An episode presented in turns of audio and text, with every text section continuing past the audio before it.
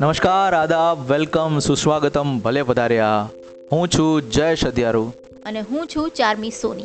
અને તમે સાંભળી રહ્યા છો અમારું બ્રાન્ડ ન્યૂ નવ નક્કોર પેટી પેક ટીકડીટી પોડકાસ્ટ મટર ગશ્તી તો આજે ક્યાં મટર ગશ્તી કરવાની છે ચારમી? આમ તો ઘણી બધી જગ્યાએ કરી શકાય. આપણે રિસન્ટલી બહુ બધી ટ્રીપ્સ કરી છે તો વાત કરી શકાય. પણ આઈ થિંક કે એક મિનિટ. રિસેન્ટલી તો ત્રણ મહિનાથી લોકડાઉન ચાલે છે. ભાઈ ક્યાં ટ્રીપ કરી આવ્યા તમે? એટલે લોકડાઉન પહેલાનું રિસેન્ટ અચ્છા તો બરાબર. હા એટલે ઘણી બધી જગ્યા છે પણ અત્યારે બેઝિકલી એક શબ્દ બહુ જ ચર્ચામાં છે એક જગ્યા બહુ ચર્ચામાં છે. અને એ છે Ladakh. Okay good so we can talk about that આપણે લાસ્ટ સપ્ટેમ્બર ઓગસ્ટ સપ્ટેમ્બરમાં આપણે ત્યાં ગયેલા. તો we can talk about that okay okay okay. અચ્છા એક મિનિટ. એટલે તું લદ્દાખના નામે કંઈ ગલવાન ઘાટી નથી લઈ જવાની ને? એટલે આ મેં હમણાં એવા બધા રિપોર્ટ્સ વાંચ્યા અને જોયા કે એમાં કયું હોય કે ગલવાન ઘાટીથી લાઈવ રિપોર્ટ ને ફિલ્ડ રિપોર્ટ ને એવું બધું અને પછી લેહના કોઈ ખૂણામાં ઊભા રહીને પહાડ દેખાતો એવી રીતે વાત કરી દે કે આ લાઈવ રિપોર્ટ છે. એવું બધું કંઈ નથી ને ખુફિયાગીરી બિલકુલ નહીં. હું જર્નલિસ્ટ છું તું પણ જર્નલિસ્ટ છે બરાબર છે. પણ આપણે જે પોડકાસ્ટની અત્યારે જે વાત કરી રહ્યા છે એ માત્ર ને માત્ર એક ટ્રાવેલર તરીકે એક પ્રવાસી તરીકેનું જે હોય એ જ બતાવવાનું છે. આપણે લોકોને ગેરમાર્ગે નથી દોરવાના. ખરેખર ટ્રાવેલિંગ ટ્રાવેલર તરીકે જો લદ્દાખ જવું હોય તો કઈ રીતે જવાય? પેંગોંગ લેક જેની આસપાસ અત્યારે ચીન બધું અવળચંડાઈઓ કરી રહ્યું છે. ચીન ચીલની જેમ મંડરાઈ રહ્યું છે. હા તો એ જે જગ્યાઓ છે પેંગોંગ લેક અત્યારે ખાસું ચર્ચામાં છે. આમ તો થ્રી ઇડિયટ્સથી જ ચર્ચામાં હતું. પણ એક પ્રવાસી તરીકે ત્યાં જવું હોય તો કઈ રીતે જવાય, ત્યાં શું શું જોવાલાયક છે, એ બધી વસ્તુઓની આજે આપણે વાત કરીશું. તો પણ બધાને ખબર નહીં હોય. બધાને એવું નહીં હોય કે લદ્દાખ તો આટલા બધા લોકો દર વર્ષે જાય જ છે, તો તમે આપ નયા ક્યાં લાવોગે? કારણ કે લદ્દાખ લદ્દાખ લદ્દાખ એટલે ઘણા એવું કહે કે તમારી જો તમારી પાસે બુલેટ હોય અને બુલેટની પાર્ડન માય લેંગ્વેજ પણ આ પોડકાસ્ટ છે એટલે ચાલે પણ જો બુલેટની વર્જિનિટી તોડવી હોય ને તો એકવાર એને લદ્દાખની યાત્રા કરાવવી પડે. તો એ એ કહેવાય કે તમારી બુલેટ હવે મકબૂલ થઈ કન્ઝ્યુમેટ થઈ એવું એવું કહેવાય એવું કહે એવું સાહસિકોમાં એવું કહેવાય. તો આપણે કંઈ આપણે કંઈ નવું કંઈ લઈ આવવાના છીએ કે આપણે પેરિસમાં પાત્રા ખવડાવવાના છીએ? ના ના એવા ગુજરાતીઓ તો આપણે નથી કે જે ટ્રીપમાં પાત્રા ખાય કે ઢોકળા ખાય કે હાંડવો ખાય કે મુઠિયા ખાય. પણ લદ્દાખ એક એવી જગ્યા છે કે જ્યાં તમે જ્યારે જાઓ ત્યારે તમને નવા એક્સપિરિયન્સીસ મળે નવા જગ્યાઓ તમે એક્સપ્લોર કરી શકો. અથવા તો એક જ જગ્યા પર તમે ગયા હો અને બીજા કોઈ ગયા હોય તો જુદી જુદી વસ્તુઓનો એક્સપિરિયન્સ થાય. તો ઓબ્વિયસલી અને ગુજરાતમાં આ પ્રકારની વાતો બહુ કદાચ ખબર નહીં લદ્દાખ વિશે એટલું બધું લખાયું કે એટલું બધું કહેવાયું નથી. તો લેટ્સ શેર અવર એક્સપિરિયન્સીસ કે આપણે ત્યાં શું શું જોયું. એટલે મજાની વાત એ છે કે જાય છે બહુ બધા લોકો. પણ એના વિશે વાતો ઓછા લોકો કરે છે લખે છે સાવ ઓછા લોકો. પોડકાસ્ટ તો ગુજરાતીમાં છે જ નહીં એટલે પોડકાસ્ટની તો વાત જ કરવા જેવી નથી. તો આપણે લદ્દાખ ગયા વર્ષે તે કહ્યું એમ? આપણે ગયા વર્ષે ગયા હતા. ગયા વર્ષે ઓગસ્ટમાં. હા ઓગસ્ટ એન્ડ સપ્ટેમ્બર સ્ટાર્ટિંગ એટલે ઓગસ્ટ છેલ્લા દિવસો અને સપ્ટેમ્બરના સ્ટાર્ટિંગના દિવસો. આપણે ત્યાં સ્પેન્ડ કરેલા. પણ એમ નહીં એમ નહીં એક મિનિટ. ઓગસ્ટ સપ્ટેમ્બર તો ચોમાસું આવી જાય. તો લદ્દાખ તો તમે ચોમાસામાં? ના યાર ચોમાસામાં કઈ રીતે જવાય? ભાઈ તું જર્નલિસ્ટ છે તને એટલી તો ખબર છે ને કે લદ્દાખમાં વરસાદ નથી પડતો? વરસાદ પડતો તો હશે પણ હાવ હાવ એવું કોરું ધાકોર? એ કદાચ વર્ષા છાયાનો પ્રદેશ છે? હમ હમ હમ હમ હમ. હા હા હા યાદ આવ્યું. પાંચમા ધોરણનું સમાજ વિદ્યા. તું ભણ્યો તો ને સ્કૂલમાં? ખબર નહીં. આપણી પાસે ડિગ્રી છે. ડિગ્રી છે ડિગ્રી છે. નોટ કિયા જાય ડિગ્રી છે આપણી પાસે. હા તો ચાલશે. પોડકાસ્ટમાં આપણે ડિગ્રી બતાવી દઈશું. ઓકે. તો એટલે ખાલી ટીઝ કરીએ છીએ, પણ વાત એવી છે કે સામાન્ય આપણા જે બીજા દેશના જે બીજા ટુરિસ્ટ પ્લેસીસ છે, એના કરતાં લદ્દાખનું થોડું, મોસમનું સાયકલ થોડું અલગ ચાલે છે. એટલે મે મહિનામાં ઓબ્વિયસલી જઈ શકાય, પણ એની ટુરિસ્ટ સિઝન ઓગસ્ટ, સપ્ટેમ્બર સુધી ચાલતી હોય છે, કારણ કે ત્યાં વર્ષા છાયાનો પ્રદેશ છે અને ત્યાં વરસાદ નથી પડતો. જ્યારે આખા દેશમાં ચોમાસું આવી ગયું હોય, ત્યારે લદ્દાખમાં હજી મસ્ત ખુશનુમા માહોલ હોય, કોરો ધાકોર હોય એટલે લદ્દાખ, એક વાત કહું, મેં મેં પોતે એક મૂર્ખામી કરેલી. એ મૂર્ખામી બહુ બધા લોકો કરે છે. મૂર્ખામી કરતાં ભોળપણ જેને કહેવાય કે ભાઈ, કેટલા ઇગ્નોરન્ટ છીએ આપણે, આપણા જ દેશના જિયોગ્રાફી માટે કે બહુ લગભગ આજથી લગભગ તેર ચૌદ વર્ષ પહેલાંની વાત છે. કદાચ એનાથી વધારે. અમારા એક સિનિયર હતા. એ લદ્દાખ ફરવા ગયા હતા. તો મેં આમ એ લદ્દાખ જઈને આવ્યો ને એટલે એમની સાથે વાત થતી હતી કે એ ગયા ને ક્યાં ક્યાં ફર્યા ને આમ તેમ. તો મેં એમને બહુ બહુ ભોળપણથી પૂછ્યું કે તમે લેહ ગયા હતા તો પછી લદ્દાખ ગયા હતા કે નહોતા ગયા ત્યાંથી? એટલે આ કન્ફ્યુઝન તને એકલાને નથી ઘણા બધા લોકોને આવું હોય છે કે ભાઈ લેહ અને લદ્દાખ એ બે કંઈક જુદા જુદા શહેરો છે અથવા તો જુદા જુદા પ્રદેશો છે. લદ્દાખ કોઈ ગામનું નામ હા લદ્દાખ કોઈ ગામનું નામ છે પણ એવું નથી. લદ્દાખ એ હમણાં જ જાહેર થયું છે એમ. એક યુનિયન ટેરિટરી હવે બની ગયું છે. પહેલાં જમ્મુ કાશ્મીરનો એક હિસ્સો હતું પણ હવે એક અલગ કેન્દ્ર શાસિત પ્રદેશ છે. અને એની અંદરનું જે મેઇન સિટી છે એ લેહ છે. અને સૌથી પહેલો એક્સેસ જેનો તમને થાય છે, તમે કોઈ બી પ્રદેશથી જ્યારે બીજા કોઈ ગુજરાતથી જાઓ કે દિલ્હીથી જાઓ કે ક્યાંયથી પણ જાઓ, તો સૌથી પહેલાં જ્યાં તમારે લેન્ડ થવું પડે છે, એટલે તમે બાય એર જાઓ અથવા તો બાય રોડ જાઓ કે કોઈ પણ રીતે, તો એ જે મેઇન સિટી છે, એ લેહ છે. અને એ તમારો એક બેઝ પોઈન્ટ છે ને ત્યાંથી પછી તમે આગળ જઈ શકો છો. પણ જે વાત શરૂઆત એવી જે કરવી છે એ એ રીતે કે લદ્દાખની ટ્રીપ છે એ બીજા બધા રિજનની ટ્રીપ જેવી નથી કે તમે બેકપેક કરી લીધીને તમે ત્યાં ઉપડી ગયા કે ચલો, આમ એન્ડ મોમેન્ટ પર પ્લાન બનાવી લીધો કે હા ભાઈ લદ્દાખ જવું છે ને આપણે એક દિવસમાં આપણે એર બુકિંગ કરાવી દીધું ને ત્યાં પહોંચી ગયા. એના ઘણા બધા રીઝન્સ છે. એક તો એ કે લદ્દાખનું જે એટમોસ્ફિયર છે ને એની જે હાઇટ પર એ છે, એને જોતાં ત્યાં તમારા એક્લેમેટાઇઝેશનના બહુ ઇશ્યુ થાય છે. અને તમારું શરીર એટલા ઊંચા હાઈ એલ્ટિટ્યૂડ પર તમને સપોર્ટ નથી કરતું, એટલે એના પણ ઇશ્યુઝ છે.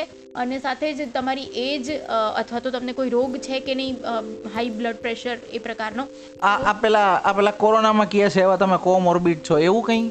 હા નોટ એક્ઝેક્ટલી કોમોર્બિડ કોમોર્બિડમાં ઘણી બધી વસ્તુ આવે છે પણ જસ્ટ એવું કે તમને શ્વાસની તકલીફ હોય અથવા તો હાઈ અલ્ટિટ્યૂડ પર તમને અલ્ટિટ્યૂડ સિકનેસ હોય તમને અથવા તો તમને જ્યારે પણ પેલું પહાડ ચડતી વખતે જ્યારે તમે તમને વોમિટિંગ થતું હોય એ પ્રકારનું જો હોય તો તમારે ઘણું બધું ધ્યાન ત્યાં જતાં પહેલાં રાખવું પડે. ને સાથે નાના બાળકો હોય અથવા તો પછી બહુ મોટી ઉંમરના પેરેન્ટ્સ હોય કે એ લોકો હોય તો એ લોકોને લઈ જવા Ladakh is not preferable for them પણ સી યાર જાય છે યાર. સાવ એવું શું કામ કેવું જોઈએ કે નાના બાળકો ના જઈ શકે કે મોટી ઉંમરના લોકો? એટલે થોડું થોડું ધ્યાન રાખે તો જઈ તો શકે જ ને. એ લોકોએ ક્યાં આપણે પેલી બુલેટ લઈને નીકળવાનું છે? હા પણ એટલે લેહ સુધી ઠીક છે પણ જ્યારે ઉપર જવાનું આવે છે ત્યારે અચ્છા અચ્છા ને પ્રોબ્લેમ થઈ જાય છે. અને એ અલ્ટિટ્યૂડ સિકનેસ આવે હા થોડું અમુક એની જે પેલી હોય છે ટેબ્લેટ્સ ને બધું હોય છે એ તમે લો તો થોડું અક્લેમેટાઇઝ થવામાં તમને એની એની ટેબ્લેટ ટેબ્લેટ એક મસ્ત છે. હમણાં પેલી રેમડેસિવિર નહીં પેલું ગ્લેક્સો નહીં શું છે? મસ્ત નામ છે એનું. ડાયો ડાયોમોક્સ ડાયોમિક્સ શું છે? ડાયોમોક્સ. હા એ એ લઈ લેવાની. એવું આપણને જાણકાર મિત્રોએ કીધું હતું અને આપણે લઈ લીધી હતી. હા. એટલે દિલ્હી એરપોર્ટથી જ આપણે તો એટલે ઓલમોસ્ટ ચોવીસ કલાક પહેલાથી તમે લઈ લો તો તમને વધારે તમારા શરીરને મદદ મળતી થઈ જાય કે ભાઈ એ ઓકે એ જ વસ્તુ છે કે જ્યારે લદ્દાખ જવું હોય તો એની તૈયારી તમારે અહીંયાથી જ એના માટે પ્રિપેર તમારા બોડીને કરવું પડે છે. અને આ પ્રકારની ટેબ્લેટ્સ ને બધું સાથે તમારે બીજી બધી વસ્તુઓ જે મેડિકલ સુવિધાઓ ટાઈપનું હોય જે નાનું તમે બોક્સ સાથે રાખી શકો. એ પ્રકારની ટેબ્લેટ્સ ને બધું સાથે રાખવું પડતું હોય છે કારણ કે એક હાઈ અલ્ટિટ્યૂડ પર આવેલો એરિયા છે અને એટલો ઇઝીલી એક્સેસિબલ નથી. આમ તો તમે ફ્લાઇટમાં કશે બી જઈ શકો એવી રીતે લે પણ ફ્લાઇટ જાય છે. પણ લેહ જવાના એકચ્યુઅલી આમ જોવા જઈએ તો ત્રણ રસ્તા છે. બાય ફ્લાઇટ તમે જઈ શકો પછી વાયા તમે હિમાચલ પ્રદેશ એટલે મનાલી થઈને તમે રોડ ટ્રીપ થઈ જઈ શકો અને ત્રીજું છે તમે કાશ્મીર થઈને જઈ શકો, શ્રીનગર થઈને. તો આ ત્રણ રસ્તાથી તમે લેહ જઈ શકો છો. પણ મોસ્ટલી ઘણા બધા લોકો બધા લદ્દાખ જાઓ ત્યારે એવું જ કહેવામાં આવે જેમ તે હમણાં કીધું એમ. કે ભાઈ બાઇક તમારી હોય તો બાઇકર્સ ગેંગ બનીને તમે બધા બાઇક પર ટ્રીપ કરો કેવી રીતે લદ્દાખ જાઓ. પણ સ્પેશિયલી મને તો બેક પેન છે એટલે હું એ બધું પ્રિફર નથી કરતી. એટલે આપણે તો બાય ફ્લાઇટ જ ગયા હતા. અને એની પાછળનું બી રીઝન એ હતું કે જ્યારે આપણે ગયા ત્યારે એ જ વખતે યુનિયન ટેરિટરી બન્યું હતું નવું નવું લદ્દાખ. અને શ્રીનગર સાથેના કોન્ફ્લિક્ટ જે કાશ્મીર સાથેના હતા એ ચાલુ હતા. એટલે આપણને શ્રીનગરનો રસ્તો તો ઓબ્વિયસલી ક્લોઝ થઈ ગયો હતો આપણા માટે. કે એ રસ્તાથી આપણે ના જઈ શકીએ. અને આપણે પહેલેથી એવું પ્લાન કરેલું કે ભાઈ વળતા આપણે મનાલી થઈને આવીશું તો જવાનો બીજો રસ્તો કયો? તો બાય એર હવે લદ્દાખ ખાલી ત્યાં પહોંચીને જ તમે એક ટ્રાવેલર તરીકે બધું માણી શકો એવું નથી. લદ્દાખ જવું અને એનો જે રસ્તો છે ત્રણે ત્રણ રસ્તા એટલે બાય એર તમે જાઓ અથવા તો કાશ્મીર થઈને જાઓ શ્રીનગર થઈને અથવા તો મનાલી થઈને જાઓ. ત્રણેય રસ્તા એટલા જ બ્યુટિફુલ છે એટલા જ સિનિક છે અને ત્યાં પણ તમને જોવા મળશે. તમને એવું થાય કે ભાઈ બાય એર તો શું જોવાનું હોય એમ? એટલે ફ્લાઇટમાં તમને શું દેખાય? પણ આઈ થિંક અદ્ભુત અદ્ભુત છે અદ્ભુત છે. પણ અત્યાર સુધીની આપણી જે દસેક મિનિટ આપણે વાત કરી એનું સાર કેવો હોય તો એટલું કહી શકાય કે એક તો આપણને જે વાતાવરણ માફક આવે છે એ ટુરિસ્ટ સિઝન લદ્દાખ માટેની મેથી સપ્ટેમ્બર સુધીની છે. અને એટલે ત્યાં મોસ્ટલી બરફ ઓગળી ગયો હોય અને ગ્લેશિયરોનું પાણી બધું પીગળી ગયું હોય, એટલે તમે મોટા ભાગના પ્રદેશો ત્યાંના જે લદ્દાખના છે, એ બધા એક્સેસિબલ હોય. એટલે ટૂર જો પ્લાન કરવી હોય, તો જુલાઈ, ઓગસ્ટમાં કરો તો બેસ્ટ છે. સપ્ટેમ્બરમાં કરો તો જુલાઈ, ઓગસ્ટમાં જે ટુરિસ્ટનો ધસારો હોય, એ બધો ઓછો થઈ ગયો હોય અને સપ્ટેમ્બરમાં તમને હોટલ અને ટેક્સીના રેટ પણ તમને રિઝનેબલ મળી જાય. એક એ. બીજું, લદ્દાખ વિકીપીડિયાના જાણકારોને ખબર છે કે લદ્દાખ બહુ હાઇટ ઉપર છે, એટલે તમે ત્યાં જાઓ તો તમને ઓલ્ટિટ્યૂડ સિકનેસ થાય, બધા ચક્કર આવે, ઉલટી થાય, તમે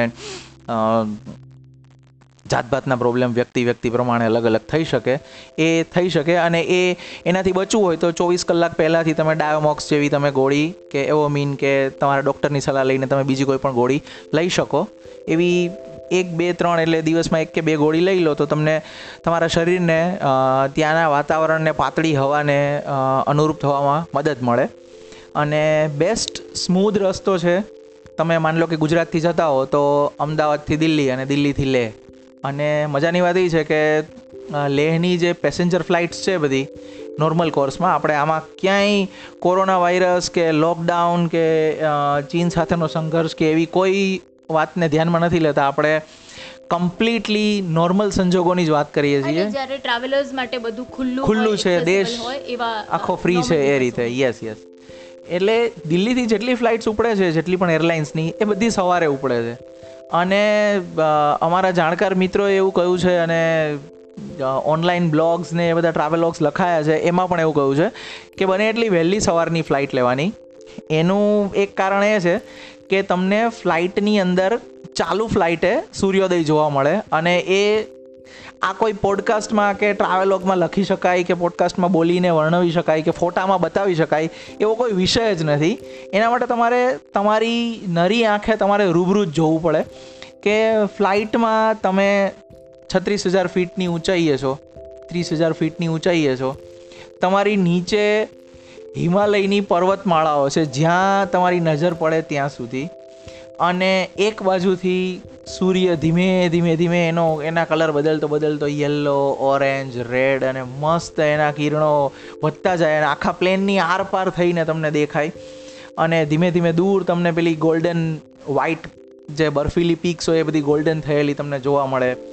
એ એમાં પણ ટિપ્સ છે, હા, જો તમારે બાય ફ્લાઇટ જવું હોય તો તમારે લેફ્ટ સાઈડની એની સીટ લેવાની વિન્ડો સીટ લેવાની અને એ પણ બિલકુલ ધ્યાન રાખવાનું કે વિંગ્સ પર સીટ ના આવે. કારણ કે એ જે વ્યૂઝ મળે છે, એ એકદમ એકદમ સખત બ્યુટીફુલ હોય છે. અને એ તો, અને જ્યારે તમે લે લેન્ડ થવાના હોવ છો, આખા રસ્તા દરમિયાન તો તમને પેલા કારાકોરમની પર્વતમાળા ને એ બધું તો દેખાય જ છે. પણ સાથે જ્યારે તમે લેન્ડ થવાના હોવ છો, ત્યારે જે એરપોર્ટની આસપાસનો આખો લેહનો જે એરિયા છે એ આખો જ તમને ફ્લાઇટમાંથી દેખાય છે. ઇટ્સ જસ્ટ બ્યુટિફુલ એ પ્લેન એ પ્લેન જ્યાં એક તો લેહનું જે એરપોર્ટ છે ને, એનું એ જે, એ વિશ્વના, એ એટલે એવિએશન પોઈન્ટ ઓફ વ્યૂથી જોઈએ ને, તો એ લેન્ડ કરાવવા માટે one of the hardest runway to land on અને ચારે બાજુ ઊંચા ઊંચા પહાડો, વચ્ચે લેહ સિટી અને એમાં એક ખૂણામાં રનવે એર સ્ટ્રીપ અને એના ઉપર આમ એક મોટું મસ્ત પેલું સાંભળીની જેમ ચક્કર ખાઈને પ્લેન ધીમે ધીમે ધીમે લેન્ડ થાય. એ તમે લદ્દાખમાં કશું જ ફરવાના ના હો ને અને ખાલી લેન્ડ થવાના હો ને તો લેન્ડ થવા માટે પણ જવાય. હું તો એમ કહું કે ખાલી અહીંથી તમે લેહની ટિકિટ કઢાવો, મુસાફરી કરો, આકાશમાંથી હિમાલયના દર્શન કરો લેન્ડ થાવ, એક દિવસ લેહમાં ફરવું હોય તો ફરો બાકી અ, એરપોર્ટથી રિટર્ન થઈ જાઓ ને તોય પૈસા વસૂલ છે. એવું થઈ ના શકે ને. લે ગયા પછી તો યુ કે નોટ રેઝિસ્ટ તમે તમે પાછા વળી જ ના શકો કારણ કે જે સિટીનું એરપોર્ટ આટલું બ્યુટીફુલ હોય એ આખું સિટી અને એ આખો પ્રદેશ કેટલો સારો હશે એ તો જોવું જ પડે. એના વગર તો તમે પાછા. બીજી એક વાત એ એડ કરવી છે કે લે લેહ જવાના જે ત્રણ રસ્તા છે ને એ ત્રણ રસ્તામાં મોસ્ટલી દરેક જગ્યાએ એવું હોય કે તમે ફ્લાઇટથી જાઓ તો ફ્લાઇટ મોંઘી હોય. પણ આ જે રસ્તો છે ને, એમાં એવું છે કે ફ્લાઇટ સૌથી સસ્તી છે. એટલે બાય રોડ તમે જો મનાલીથી થઈને જાઓ, તો પણ તમને પહોંચવામાં તમે જો ટેક્સી હાયર કરો, તો સિક્સટીન ટુ સેવન્ટીન થાઉઝન્ડ દિલ્હીથી થાય છે. અને સેમ એવી રીતે જો તમે કાશ્મીરના રૂટથી જાઓ, તો ફોર્ટીન ટુ ફિફ્ટીન થાઉઝન્ડ ત્યાંથી પણ થાય છે. એની જગ્યાએ ફ્લાઇટ તમને પાંચ હજાર કે છ હજાર પર પર્સન એટલે જો બે જણા તમે જઈ રહ્યા છો જો તમે વેલી એડવાન્સ બુકિંગ કરાવ્યું હોય હા વેલી ઇન એડવાન્સ એટલે એક દોઢ બે મહિના પહેલાં સુધીનું બુકિંગ હોય તો તમને આરામથી પાંચ છ હજારમાં એ સીટ મળી જાય છે પ્લેનની. તો એ રીતે પણ એ સસ્તું પડે છે. અને બીજું એક એ પણ છે ને કે ઉનાળાના થોડા મહિનાઓને બાદ કરતા જે શિયાળો આવે છે એ તો પેલું સડક માર્ગે તો લે આખું આખું લદ્દાખ કપાઈ જ જાય છે એટલે એનો સડક માર્ગ તો બંધ થઈ જાય છે. એટલે તમારી પાસે ઇવન લેહના લોકો માટે પણ લેહમાં લદ્દાખના જે સ્થાનિકો છે એ લોકોને પણ આ બાજુ બહારની દુનિયા સાથે કનેક્શન રાખવા માટે પછી જે શિયાળાના મહિનાઓમાં ફ્લાઇટ સિવાય બીજો કોઈ ઓપ્શન જ નથી હોતો. એટલે પણ આપણે લેહના એરપોર્ટમાં ઉતર્યા ને મને સૌથી વધારે બીક શેની લાગી હતી આમ જોઈને કે જાણે આપણે કોઈ માઉન્ટ એવરેસ્ટ સર કરવા જતા હોઈએ. ત્યારે એરપોર્ટ ઉપર ઓક્સિજન બહાર હતો અને ઓક્સિજનના બાટલા મળતા આપણે જેમ પેલી ડીઓની બોટલો મળે ને એવી રીતે લિટરલી ઓક્સિજનના ઓક્સિજનની બોટલો હતી. હવે લોચો એ છે. હવે આવી કોઈ વસ્તુ દેખાય ને તો મને છે ને ફોટો પાડ્યા વગર મારે આમ મારી પેલી ખુજલી થાય કે મારે ફોટો પાડી જ લેવો છે. પણ એરપોર્ટ પર ના થઈ શકે કારણ કે એ તો આર્મીનું એરપોર્ટ છે. એટલે બધાને ખબર પડી ગઈ છે અત્યારે તો આ જે હમણાં જે રિસન્ટ ટેન્શન થયું એમાં કે લેહનું એરપોર્ટ છે એ ઇન્ડિયન આર્મી સંભાળે છે અને ફોટોગ્રાફી પ્રોહિબિટેડ છે. પણ તમે જાઓ તો જોજો એ ઓક્સિજનના બાટલા કારણ કે ઘણા લોકોને તો ઉતરતા વેત શ્વાસ લેવામાં ઇસ્યુ થઈ જાય એટલે અને તમને જો અંદર ખાને ખરેખર એવું હોય ને કે મને એવો પ્રોબ્લેમ થશે તો એકાદ એવું નાનકડી બોટલ લઈ લેવાની કે જે તમારા બેકપેકની અંદર પડી રહે. અને એક બીજી જાણીતી વાત એ પણ છે કે ત્યાં જેટલી જે ટેક્સીસ ફરે છે ને એ લોકો પણ મોસ્ટલી આવું એક ઓક્સિજન નાનકડો ઓક્સિજન સિલિન્ડર રાખતા હોય છે કે ઇનકેસ કોઈને જરૂર પડે તો એ તાત્કાલિક ખપમાં આવી શકે. એટલે એ લોકો એક્સ્ટ્રા ફ્યુઅલ રાખે અને એની સાથે એક ઓક્સિજન સિલિન્ડર પણ હોય અને પ્રવાસીઓ માટે એક ટીપ એવી છે કે જ્યારે તમે ટેક્સી હાયર કરો ત્યારે આની પણ વાત કરી લેવાની કે ભાઈ ઓક્સિજન સિલિન્ડર રાખજે ભાઈ કદાચ જરૂર પડે તો. એનું કંઈ આઈ ડોન્ટ થિંક એના કંઈ એક્સ્ટ્રા ચાર્જીસ લે છે.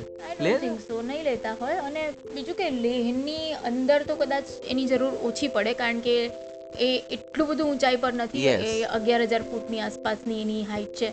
પણ જ્યારે તમે ત્યાંથી બીજા બધા પ્રદેશોમાં આગળ જ્યારે જાઓ છો પેંગોંગ લેક જો તમે જવાના હોવ કે નુબ્રા જવાના હોવ હા એટલે તમે માન લો કે લે પછી ખારદુંગલા જઈને તમે જાઓ તો ખારદુંગલા હા, પહોંચવામાં જ તમને હા હાઈએસ્ટ મોટરેબલ પોઈન્ટ. તો પછી તમને ત્યાં તકલીફ પડી શકે, સૌથી વધારે પ્રોબ્લેમ ત્યાં થાય છે. પણ એટલા માટે જ કહેવામાં આવે છે કે જ્યારે તમે લે જાઓ તો તમે બે દિવસ અથવા તો એટલીસ્ટ એક દિવસ તો તમે એક્લિમેટાઇઝ થવા માટે આપો, એટલે તમે કશું જ ના કરો. આપણે જનરલી કોઈ પણ જગ્યાએ ફરવા જઈએ તો આપણે કેવું કરીએ કે પહોંચીએ એની સાથે જ આપણે સીધા કાં તો એ જ દિવસે શરૂ કરી દઈએ અથવા તો જો રાત્રે પહોંચ્યા હોય તો બીજે દિવસે સવારથી આપણે આપણું ટ્રાવેલ રૂટીન શરૂ કરી દેતા હોઈએ. પણ લેહમાં એવું કહેવાય છે કે તમે એક દિવસ ત્યાં કશું જ ના કરો. માત્ર ત્યાંના માર્કેટમાં જે બહુ જ બ્યુટિફુલ છે માર્કેટ પણ એનું. ત્યાં તમે આંટાફેરા કરો અથવા તો એમનેમ જ તમે જસ્ટ એક્સપ્લોર કરો થોડું થોડું થોડું પગે ચાલીને. અને એક્લેમેટાઇઝ થાઓ ત્યાં, રહો, જમો, એ બધું કરો. અને પછી તમે તમારું બીજે દિવસ અથવા તો બની શકે તો ત્રીજે દિવસ, બે દિવસ એક્લેમેટાઇઝ થવામાં આપો. તો તમારી જર્ની એકદમ સ્મૂથ થઈ જશે, તમે તેના એટમોસ્ફિયરથી ટેવાઈ જશો. અને પછી જ્યારે તમે વધારે હાયર પોઈન્ટ્સ પર જશો, તો તમને એની એના પ્રોબ્લેમ્સ નહીં આવે એલ્ટિટ્યૂડ સિકનેસ તમને નહીં આવે, એવું કહેવાય છે. પણ આપણે જાય એટલે આપણને પહેલા વહેલા જ ખુજલી આવે કે ચાલો ચાલો, અહીં જઈએ, ત્યાં જઈએ. પણ એ થોડું કાબુમાં રાખવાનું. Control control, Udaybhai, control. એટલે આપણે જ્યારે ગયા પહેલા દિવસે અને એ દિવસે પછી આપણે જ્યારે સવારે પહોંચ્યા, કારણ કે મોસ્ટલી બધી ફ્લાઇટ સવારની છે તો આપણે બી સવારે પહોંચ્યા અને પછી આપણે જ્યારે ગેસ્ટ હાઉસમાં ચેક ઇન કર્યું, આ ત્યાં ગેસ્ટ હાઉસને બધું પ્રમાણમાં ઘણું સસ્તું છે. કોઈ પણ હોટેલ્સ અથવા તો કશે બી તમે લો તો લગભગ તમને આઠસો કે હજાર રૂપિયામાં તમને આરામથી સારામાં સારા રૂમ્સ અને સારામાં સારા વ્યૂ વાળા રૂમ્સ કારણ કે લેહમાં તો સૌથી વધારે ઇમ્પોર્ટન્સ વ્યૂનું જ છે. એ તમને માર્કેટની આસપાસ નજીકના એમાં મળી જાય, તો એ ખર્ચો બહુ જ ઓછો છે ત્યાં. એકચ્યુઅલી મારું ઓબ્ઝર્વેશન એવું હતું correct me if I am wrong કે લદ્દાખની આખી ટૂરમાં છે ને, રહેવાનો ખર્ચો ઓછો છે. જે કંઈ મેઇન જે ખર્ચો છે ને, એ બધો ટ્રાવેલિંગનો જ છે. એટલે મેં મોસ્ટલી તમારે જે પૈસા ખર્ચવાના થાય ને, સૌથી વધુ ખર્ચો થાય, એ બધો ટેક્સીમાં જ થાય. હા એમાં પણ તમે બચાવી શકો છો. જો તમે ગ્રુપમાં ગયા હોવ ચાર પાંચ છ જણા તો તમને ખાસો એવો બેનિફિટ થઈ શકે. અને બીજું કે જો ગ્રુપમાં ના ગયા હોવ તો તમે શેરિંગના એનાથી પણ ટેક્સીસ ત્યાં અવેલેબલ અચ્છા એક મિનિટ એક મિનિટ. તો એટલે ટેક્સીસ અવેલેબલ હોય ને કરાવી શકો. દેટ મીન્સ કે અહીંથી ફોર એક્ઝામ્પલ આપણે અમદાવાદથી જઈએ છીએ લદ્દાખ ફરવા. તો બધું અહીંથી જ હોટલ બોટલ બધું બુકિંગ કરાવીને ના જવાય. એના માટે ત્યાં સ્પેશિયલ એટલે ત્યાં લદ્દાખમાં લેહમાં ઉતરવાનું અને પછી આપણે શોધવા નીકળવાની હોટલો અને એ બધું એવું. લદ્દાખ માટે એવું કહેવાય છે કે આખું લદ્દાખ છે ને વોકિંગ છે. એટલે તમે જાઓ એટલે તમને બધું મળી જાય અને ઘણીવાર જેમ કે આપણે બીજે બધે જતા હોઈએ તો આપણે બધી જે ઓનલાઈન ટ્રાવેલ સાઇટ્સ હોય એના પરથી આપણે બુકિંગ કરાવીને જતા હોઈએ. હોટેલ્સ આપણે ઘણી બધી વાર એવી રીતે પ્લાન કરીને ગયા છીએ કે હોટેલ્સ બુક કરાવી લઈએ અહીંયાથી ટેક્સી બુક કરાવી લઈએ. પણ લદ્દાખ માટે એવું છે કે ત્યાં તમને જઈને જો તમે ત્યાં જઈને તપાસ કરો ને તો તમને વધારે સસ્તું પડી શકે છે. અહીંયાથી જે સાઇટ્સ પરથી તમે બુક કરાવશો તો એ કદાચ તમારી પાસેથી વધારે પ્રાઇઝીસ લઈ શકે છે. અને એના કરતાં તમે ત્યાં કોઈ ગેસ્ટ હાઉસ કે રેસ્ટોરન્ટમાં તપાસ કરો તો તમને ઇઝીલી ઓછા ભાવ ઇવન ટેક્સીવાળા પણ તમને સારામાં સારી જગ્યાઓએ લઈ જશે અને તમને સારામાં સારા પ્રાઇઝીસ પર તમને રૂમ અવેલેબલ કરાવી શકે છે અને જે જ્યાં તમે રોકાયા હો એ લોકોની સાથે જ તમે વાત કરીને જો ટેક્સી બુકિંગ કરશો તો એ લોકો પણ તમને સારામાં સારા એમના જે જાણીતા ટેક્સી ડ્રાઈવર્સ હોય એ લોકોને કહીને તમને આગળનું બુકિંગ કરાવી આપી શકે અને પ્રાઇઝીસ તો ઓલમોસ્ટ ટેક્સીના ત્યાં બધા સેમ જ છે નક્કી કરેલા જ છે એટલે એનાથી કંઈ વધારે બહુ સત્તર અઢારથી વધારે કશું થતું નથી. કશું ફરક નથી પડતો એટલે એડવાઇઝેબલ એ જ છે કે તમે ત્યાં જાઓ ને પછી આ બધું કરો. પણ આ વાત સાંભળીને કોકને એવું થાય કે યાર આમાં તો ચીટિંગ ના થઈ જાય આમાં તો હેરાન થઈ જાય કોઈ આપણને રખડાઈ મારે આપણે આટલે દૂરથી ગયા હોય.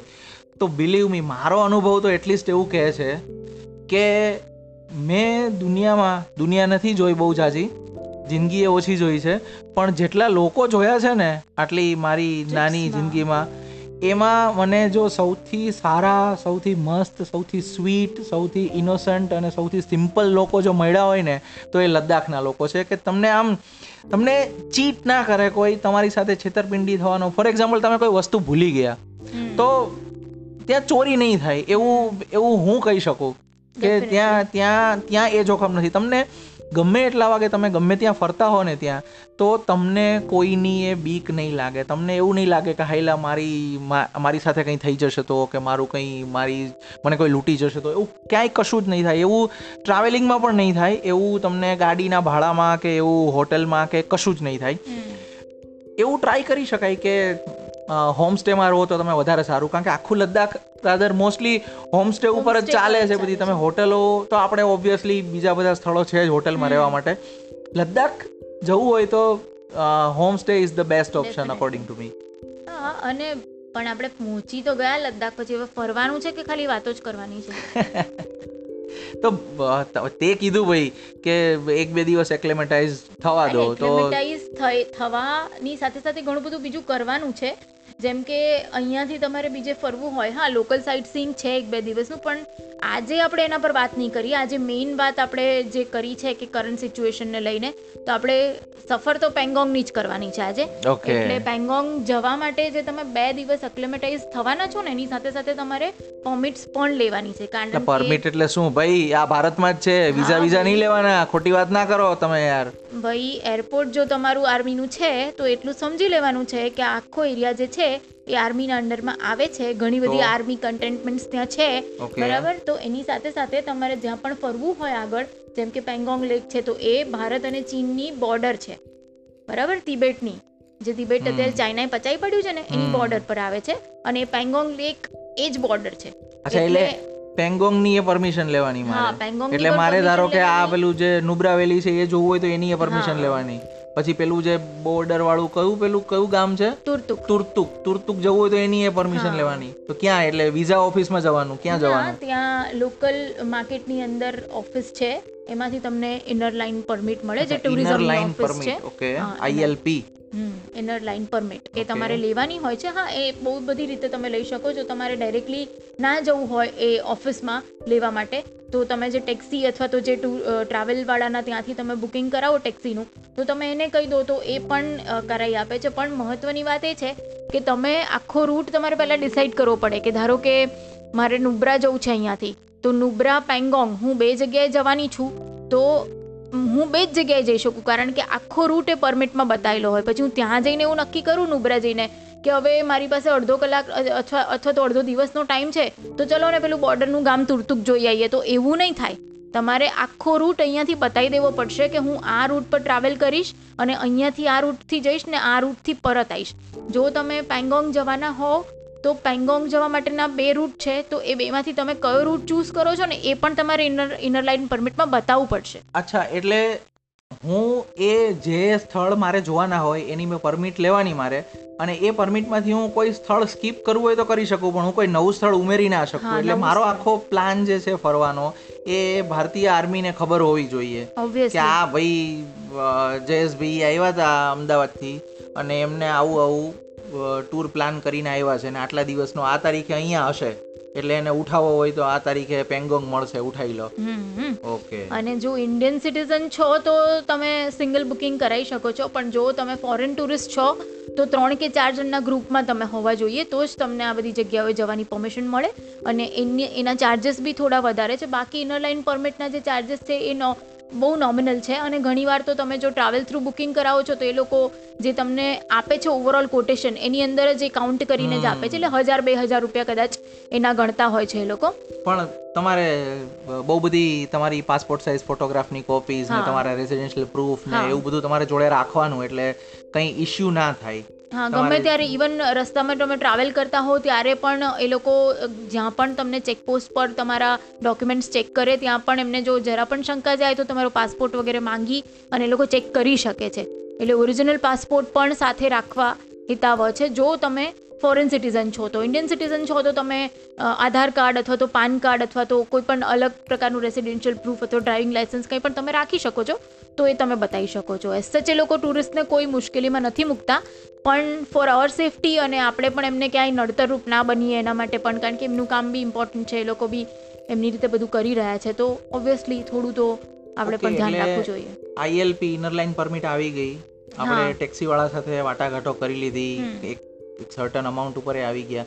અચ્છા આપણે બે જણા ગયા હોઈએ તો ગાડી કઈ કરવાની ભાઈ? ગાડી જો જે લદ્દાખના જે જે એરિયા છે ને જે પેંગોંગ ને નુબ્રા ને એ બધું એ બધું એટલી બધી ખરાબ રસ્તાઓ વાળું છે ઉપર. એ ભાઈ મેં તો પેલું જોયું છે ત્યાં આ બધા જે લદ્દાખના ફોટા આવે છે એ તો કેવા પેલું મેગ્નેટિક હિલ ના કેવા અદ્ભુત રોડ છે. મેગ્નેટિક હિલ છે ને એ લે થી વીસ પચાસ કિલોમીટરના અંતરે છે બરાબર? અને તમારે જ્યાં જવાનું છે ને પેંગોંગ એમાં બે રસ્તા છે પણ મોટા ભાગના રસ્તાઓ કારણ કે ત્યાં સતત પેલું બરફ ને લેન્ડસ્લાઇડિંગ ને બધું થતું રહેતું હોય તો એના કારણે રસ્તાઓની સ્થિતિ થોડી ખરાબ છે. હા એટલી બી ખરાબ નથી પણ ઘણી જગ્યાએ તો રસ્તા છે જ નહીં એવી ટાઈપના પણ રોડ છે સિક્કિમ કરતા સારા છે. હા સિક્કિમ કરતાં સારા છે. અને ત્યાં જવા માટે એટલે એવી ગાડીઓ પસંદ કરવી જોઈએ. જનરલી એવી જ ગાડીઓ જાય છે બીજા જતા પણ નથી જેમાં સ્કોર્પિયો છે ઇનોવા છે ટવેરા છે એના ભાવ પણ એના ભાવ પણ પાછા એવી રીતે નક્કી કરેલા હોય કે આમ આમ સ્કોર્પિયો ને ઇનોવા આમ આમ ટોપ ઉપર હોય. એટલે તમારે જો સ્કોર્પિયો ઇનોવા કરવી હોય તો તમારે કદાચ થોડું થોડું વધારે ભાડું ચૂકવવું પડે. એટલું બી વધારે ડિફરન્સ નથી. તમે ગમે તે ચૂઝ કરી શકો પણ વસ્તુ એવી છે કે જો તમે વધારે લોકો ગયા છો તો તમને ફાયદો થશે. કારણ કે ચાર પાંચ લોકો જો એક જ ગાડીમાં છે તો એના પૈસા તમારા વહેંચાઈ જશે અને એટલે એક મોર ધ મેરિયર વધારે લોકો જાય તો વધારે મજા આવશે અને ખર્ચો શેર થઈ જશે તો પર પર્સન ઓછો ખર્ચો આવશે. પણ માની લો કે તમે ખાલી બે જ જણા ગયા છો કે તમે થોડું એડવેન્ચરસ હનીમૂન કરવા ગયા છો તો બે જ જણા છો તો ત્યાં શેરિંગનું મસ્ત છે. એ આખી સિસ્ટમ જોરદાર છે. કે તમે જાઓ તમે કોઈ ટ્રાવેલ વાળા સાથે ત્યાં જે બધી ઓફિસીસ હોય જે એના આપણે મોલ રોડ કહો કે મેઇન માર્કેટ કહો છો ત્યાં તો ત્યાં તમે કોઈની સાથે ફિક્સ કર્યું હોય તો એ તમારો તમારું નામ અથવા તો નહીં, તમારા નંબર ઓફ પર્સન્સ અને તમારો રૂટ અને તમારી ફરવાની તારીખ, એનું એક પ્રિન્ટ આઉટ એના કાચ ઉપર ચોંટાડી દઈએ, આવતા જતા લોકોને દેખાય એવી રીતે. અને તમારે સીધું બીજા પ્રવાસી સાથે સીધા તમે જોઈન થઈ જાઓ. અને તમે ખર્ચો શેર કરી શકો. હવે એમાં એવું છે કે તમે લે તો તમે લોકલ સાઇટ સીન તો પર્સનલ ટેક્સી કરીને તમે ફરી શકો છો. આજુબાજુની જે જગ્યાઓ છે તમે બે ત્રણ દિવસમાં એક્સપ્લોર કરી શકો છો. જો બે દિવસની ટ્રીપ તમે લો, અલગ અલગ દિવસની, તો તમે લગભગ અડધો પોણો દિવસ અથવા તો આખો દિવસમાં તમે એ બધું જોઈ શકો છો. આજુબાજુની મોનેસ્ટ્રીઝ ને બધું છે. પણ લદ્દાખનું મેઇન અટ્રેક્શન તો થ્રી ઇડિયટ્સ આયા પછી પેંગોંગ લેક છે. એટલે અને મોસ્ટલી એના આયા પછી જ લદ્દાખનું ટુરિઝમ પણ વધ્યું છે એવું ત્યાંના લોકો જ કહે છે. ટેક્સીવાળા પણ ઇવન કહે છે કે એ પહેલાં આટલા બધા લોકો આવતા જ નહોતા રાદર બહુ જ ઓછા લોકો આવતા હતા. અને અહીંયા સુધી તો પેંગોંગ સુધી તો કોઈ આવતું જ નહોતું પણ હવે જાય છે તો. એટલે થ્રી થ્રી ઇડિયટ્સ છે ને એ તો એ એ થ્રી ઇડિયટ્સનો ઇન્ફ્લુઅન્સ એટલો બધો જબરદસ્ત છે એ તમને ત્યાં ગયા પછી જ ખબર પડે. પણ એ આખો એક કેસ સ્ટડી છે કે કઈ રીતે એક મૂવી એક આખા પ્રદેશનું ટુરિઝમ સ્કાય રોકેટ કરી દે, એક જબરદસ્ત એમાં બૂસ્ટ લાવી દે. કારણ કે ત્યાં એક પણ માણસ એવો નહીં હોય. એ બધા જ વિધાઉટ એની એક્સેપ્શન બધા એવું એક્સેપ્ટ કરશે કે થ્રી ઇડિયટ્સ રિલીઝ થયું ને, એ પછી લદ્દાખમાં આવનારા પ્રવાસીઓ જબરદસ્ત રીતે વધી ગયા. બાકી જો તમે ધ્યાનથી જોશો અને ફિલ્મોમાં ધ્યાનથી જોતા હો ને, તો તમને દિલસેનું શૂટિંગ પણ પેંગોંગ લેક ઉપર થયું છે. દિલસેના સતરંગીરે સતરંગીરે સતરંગી રહે. સતરંગી રેનું શૂટિંગ ત્યાં થયું છે. પછી શાહરૂખનું જે આ યશ ચોપડાનું છેલ્લું જબ તક હે જાનનું પણ શૂટિંગ ત્યાં થયું છે. એટલે પેંગોંગ લેક ઉપર જ. પણ એ મૂવીઝ એટલી બધી ઇમ્પેક્ટ ક્રિએટ કરી શકે એમ નહોતા બોક્સ ઓફિસ વાઇઝ કે માસ અપીલ વાઇઝ કે એ ટુરિઝમને બૂસ્ટ આપી શકે. જે થ્રી ઇડિયટ્સે કર્યું. અને થ્રી ઇડિયટ્સનું તમને આમ ત્યાં ફૂટપ્રિન્ટ્સ તમને આમ ઠેર ઠેર જોવા મળે. ઇવન તો જ્યાં તમે લેહમાં પણ એન્ટર થાવ તો જે લો લેહનું જે લોકલ સાઇટ સીન છે એમાં પણ એક રેન્ચો સ્કૂલ તમને લઈ જાય છે જે આપણે આ પેલા ફુનસુક વાંગડુની સ્કૂલ હતી એવું કંઈ? હા ફુંગસુક વાગડુ વાંગડુની જે સ્કૂલ હતી જ્યાં શૂટ થયું હતું આખું એ જે જગ્યા છે એને રેન્ચો સ્કૂલ કહેવામાં આવે છે. અને એને ત્યાં ત્યાં લઈ જાય છે તમને. જો કે ત્યાં કશું છે નહીં હવે અત્યારે, એટલે એ તો એ કાઢવાથી અત્યારે એના પર આપણે લોકલ સાઇટ સીંગ પર આપણે આજે વાત નથી કરવી તો એના પર વધારે નહીં જઈએ. પણ એટલે જે પેંગોંગ લેક જવાની જે ટ્રીપની આપણે વાત કરતા હતા, એમાં આઈ થિંક ત્રણેક લોકેશન તમારે એક સાથે કવર કરવા પડે છે. કારણ કે એ ઓછામાં ઓછું જો તમારે જવું હોય તો એમ તો સિંગલ ડેમાં પણ તમે પેંગોંગ જઈને પાછા આવી શકો એવી રીતની ટ્રીપ એ લોકો કરે છે. મને ગોલમાલ જૂનું જે ઋષિ ઋષિકેશ મુખર્જીનું ગોલમાલ હતું ને એનો એક મસ્ત ડાયલોગ યાદ આવી ગયો કે यूं तो कबीर पढ़ने पढ़ाने के लिए पूरा जन्म कम पड़ता है लेकिन मैं साढ़े छः तक खत्म करने की कोशिश करूंगा એવું લદ્દાખનું એવું જ છે કે ભાઈ તમારે જો આખું લદ્દાખ જોવું હોય ને તો જિંદગી ઓછી પડે પણ આપણે અને પાંચ ઇવન લદ્દાખની વાત કરવી હોય તો એક પોડકાસ્ટ તો ના જ ચાલે ઓબ્વિયસલી ના ચાલે પણ માની લો કે તમારે લદ્દાખની આઇટનરી બનાવવી હોય તો જનરલી જે મોસ્ટ પોપ્યુલર આઇટનરી લોકો કેવું હોય કે દિવસ પ્રમાણે આઇટનરી ડિવાઈડ કરી નાખે કે ભાઈ તમારી પાસે કેટલા દિવસ છે? સાત દિવસ હોય તો તમે ઠીક ઠીક તમે બનાવી શકો. તમારી પાસે જો તમારે કમ્ફર્ટેબલી લદ્દાખ ફરવું હોય ને કમ્ફર્ટેબલી અને એના મોસ્ટ પોપ્યુલર પ્લેસીસ જોવા હોય આરામદાયક રીતે તો તમારી પાસે એટલીસ્ટ અગિયાર દિવસ હોવા જોઈએ એવું હું સમજુ છું. અને બીજું કે એ એક તો થોડું અનપ્રિડિક્ટેબલ પ્રકારનું વેધર પણ એનું ક્યારેક હોય છે. તો એને જોતા બી તમારે એકાદ દિવસ એક્સ્ટ્રા તમારે એમાં રાખવો જોઈએ કે ઇનકેસ કારણ કે એક તો એક્લેમેટાઇઝેશનના પ્રોબ્લેમ છે એટલે કદાચ તમારી તબિયત ત્યાં ખરાબ થઈ શકે અથવા તો તમને એવું મોશન સિકનેસ જેવું આવી શકે. તો સેફ રહેવા માટે તમે એક દિવસની ટ્રીપ અવોઇડ પણ કરી શકો. એટલે એના માટે એકાદ દિવસ તમારે એક્સ્ટ્રા રાખવો પડે. એક બે દિવસ તમે લોકલ સાઇટ સીઈંગ માટે આપવા પડે. એક્લેમેટાઇઝેશન માટે ઓબ્વિયસલી તમારે એકાદ દિવસ પહેલાં આપવો જ પડે. અને એ રીતે જોવા જાવ તો ત્રણ ચાર દિવસ તો તમારા ત્યાં જ થઈ જાય છે. અને પછી તમારે ફરવું છે આગળ ઓબ્વિયસલી પેંગોંગ જવું છે. પેંગોંગની સાથે નુબ્રા વેલી એ આખું એવી રીતે પેકેજ જનરલી લોકો લેતા હોય છે એટલે હું ના ભૂલતો હોઉં તો મોસ્ટલી મોટા ભાગના જે પ્રવાસીઓ આવે છે એ લોકો આ જ પ્રકારની આઇટનરી બનાવતા હોય છે કે અહીંથી પેલા પહેલા લેહ પહોંચે. અને લેહમાં એક્લેમેટાઇઝ થવા માટે એક બે દિવસનો ગેપ રાખે. ત્યાંનું સાઇટ સીઈંગ કરતા હશે. અને ત્યાંથી પછી આપણે આ પેંગોંગ જવાની સફરે નીકળે એટલે પેંગોંગ વાયા નુબ્રાવેલી નુબ્રાવેલીથી પછી પેંગોંગ અને પેંગોંગથી ફરી પાછા લે લેહ આવી જાય. એટલે એ આખું આમ નકશામાં જોઈએ તો એક આમ ત્રિકોણ જેવું બને કે તમે અહીંથી અહીંથી અહીંથી તમે નુબ્રા વેલી ગયા. નુબ્રા વેલીમાં જે જોવાનું છે એની વાત કરીએ હમણાં એટલે એ અને ત્યાંથી પછી તમે પેંગોંગ ગયા. પેંગોંગથી ફરી પાછા લેહ આવી ગયા. અને જે લોકોને લેહ નથી જવું એ લોકો લેહ ફરી પાછા નથી જવું લેહ. તો જવું જ પડે ઓબ્વિયસલી કારણ કે સિવાય કે તમે ત્યાં ના પ્રેમમાં પડી જાઓ ને તમારે ત્યાં રહી જવું હોય કાયમ માટે તો વાત અલગ છે. કાશ. હા. એટલે તો એટલે જે લોકો પેંગોંગથી ફરી પાછા લે નથી આવતા એ લોકો આપણી જેમ ત્યાંથી પછી સોમોરી જવા માટે પણ નીકળી શકે અને ત્યાંથી પછી બીજું જે હાનલે છે કે એવા સ્થળો થઈને ફરી પાછા મનાલી વાળા રસ્તો પકડી લે. મનાલી કે કારગિલ? એટલે બંને રસ્તે જઈ શકાય. મનાલી વાળા રૂટથી તમે પાછા મનાલી થઈને પાછા દિલ્હી આવી શકો. ને જો ના કરવું હોય તો તમે સોકર સોમોરી થઈને સોકર થઈને તમે ફરીથી લેહ પણ આવી શકો જો તમારી ફ્લાઇટ રિટર્ન લેહથી જ હોય તો. એટલે એ ઘણા બધા રૂટ્સ છે પણ અત્યારે સૌથી સૌથી હા એટલે તમે જો પહેલી વખત જતા હોય તો તમારી મોસ્ટ કમ્ફર્ટેબલ આઇટનરી એવી હોય કે તમે અહીંથી લદ્દાખ લદ્દાખ જવા માટે નીકળ્યા, લેહ ઉતર્યા, તમે બે દિવસ એક્લેમેટાઇઝેશન માટે આપ્યા, તમે ત્યાંના સાઇટ સીઈંગ અને લામાયુરુ ને એ બધા લો લોકલ જે ત્યાંના સંગમ ને એ બધા માટે આપો તમે સમય. પછી તમે પેંગોંગ, નુબ્રા અને ફરી પાછા લેહ. હા that is the best way શરૂઆતમાં જો તમે જતા હો અને જો તમે એટલા બધા તેના વેધરથી પરિચિત નથી, તો this is the best thing તમે કરી શકો. અને એના માટે જેમ હું કહેતી હતી એમ કે એક દિવસમાં પણ લોકો પેંગોંગ જઈને પાછા આવે છે. પણ જો તમારે કમ્ફર્ટેબલી વસ્તુઓ જો જોવી હોય તો એટલીસ્ટ ત્રણ દિવસ એટલે બે નાઇટ તો થાય જ છે. કારણ કે તમે નુબ્રા જાઓ સૌથી પહેલાં તો અહીંયાથી નુબ્રા જવું પડે લેહથી અને એ એને એ ટેક્સીનો રૂટ છે અને ત્યાંથી તમને નુબ્રા બિસ્કિટ અને હુંડેર એવી ત્રણ જે જગ્યાઓ biscuit? Biscuit. Biscuit? Hmm. Biscuit. હા, એ મોનેસ્ટ્રી છે અને એ નાનકડું ટાઉન જેવું પણ છે ત્યાં.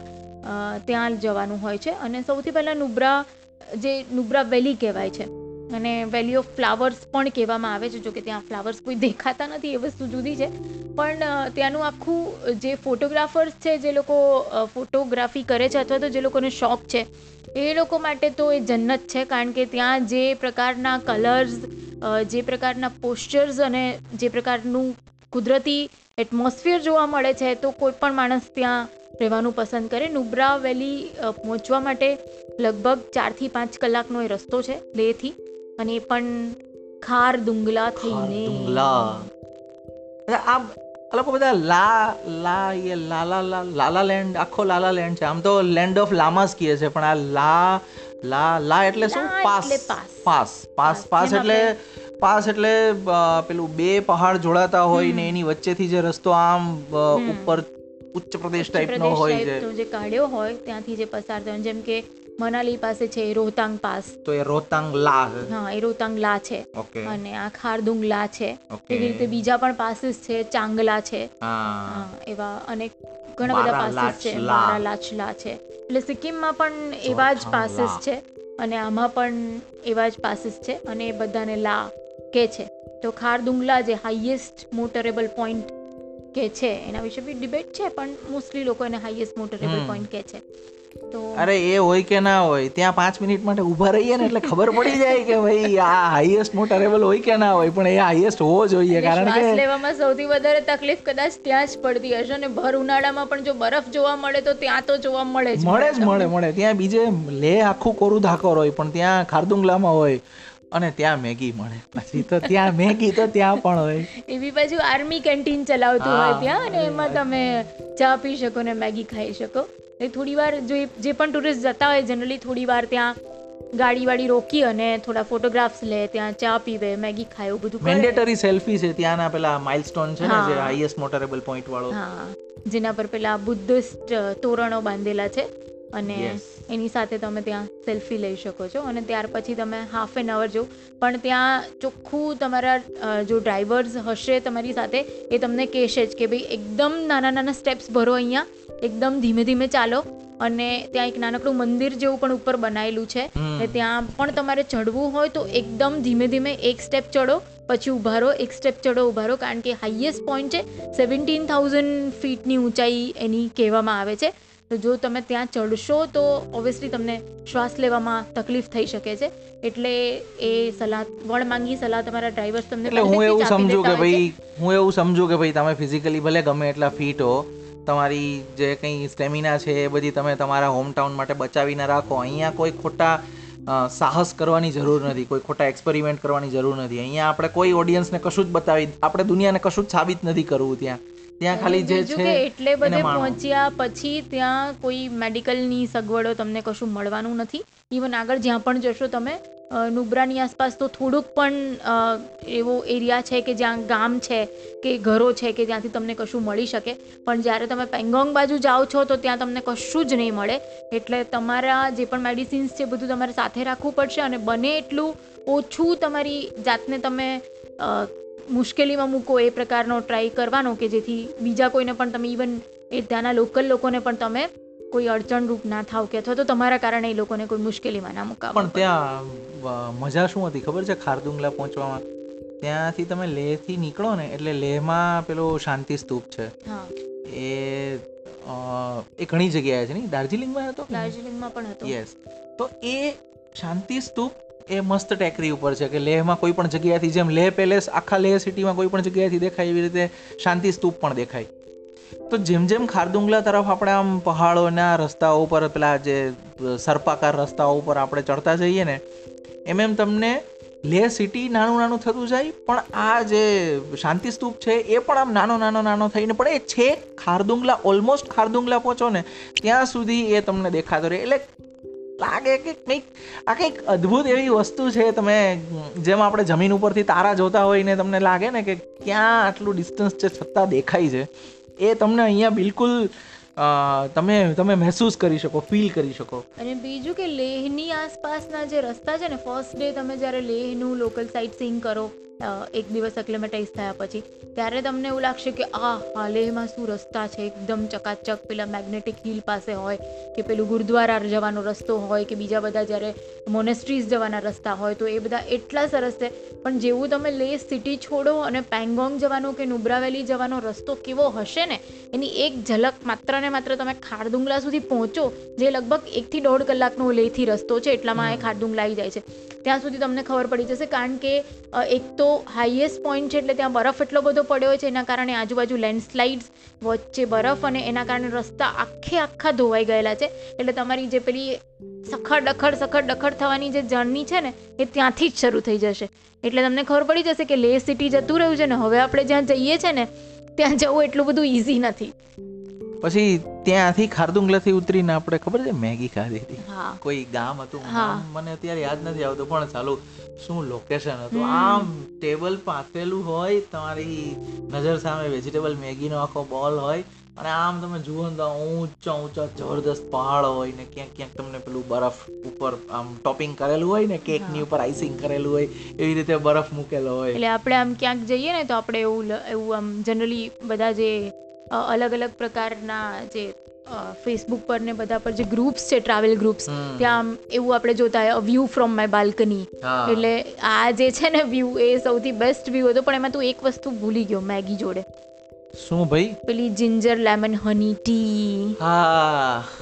જે લદ્દાખની સ્પેશિયાલિટી છે. આ ખરેખર એક વસ્તુ એવી છે કે એ વસ્તુ કેવી સિમ્પલ વસ્તુ છે કે ભાઈ જિંજર હની લેમન ટી હવે એ એ બધી જ વસ્તુ એવી છે કે આપણા કોઈ પણ રસોડામાં હોય. એટલે બેઝિકલી ગ્રીન ટી કે જે તમે પેલી ડીપ વાળી ગ્રીન ટી પીઓ એ ગરમ પાણી એ ગરમ પાણીની અંદર લીંબુ નીચોવેલું છે થોડુંક જે આદુ છે એ આદુ છીણીને સહેજ ઉકાળેલું છે બે એક બે મિનિટ હાર્ડલી. અને એની અંદર જ્યારે ઉકળી જાય પાણી પછી એને બહાર કાઢીને એમાં પેલી ગ્રીન ડીપ ટી બોળવાની છે.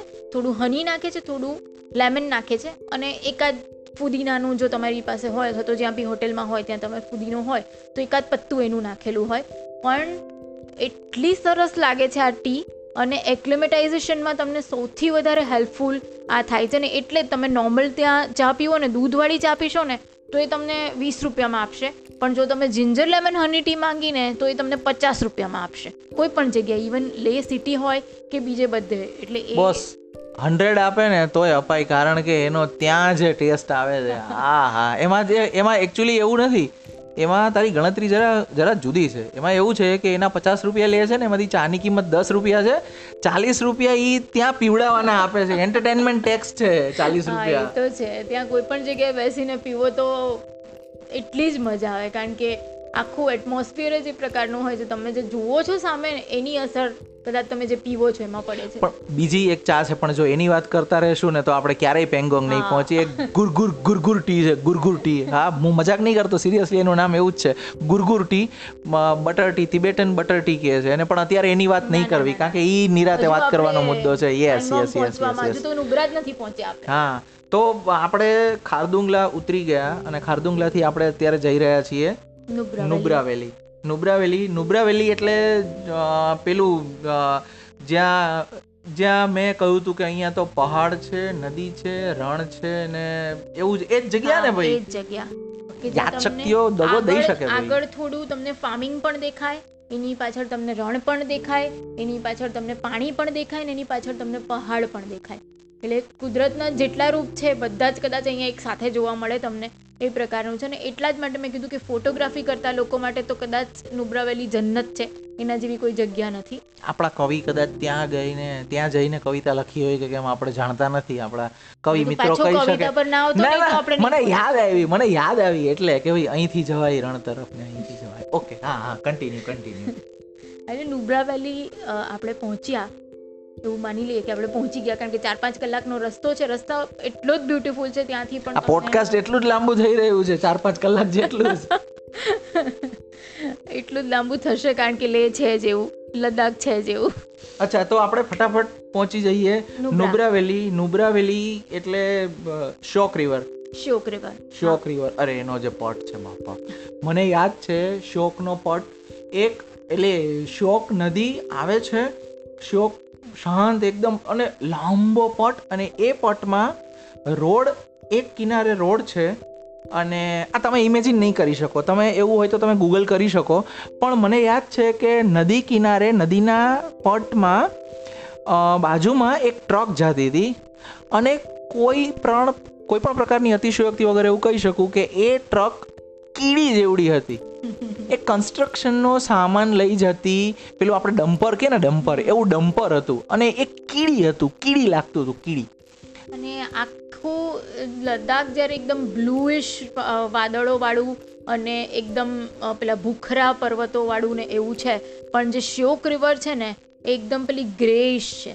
એકદમ એનો જે કલર છે એ વ્હાઈટ અને એમાં થોડું ગ્રે મિક્સ કર્યું હોય ને એવા ટાઈપનું અને એના આજુબાજુના જે પથ્થરોને જે આખું, એનું આખું જે એટમોસ્ફિયર છે ને આજુબાજુનું જે પણ વસ્તુઓ છે ને એ બધી જ જાણે ગ્રે રંગમાં રંગાઈ ગઈ હોય એ ટાઈપની છે.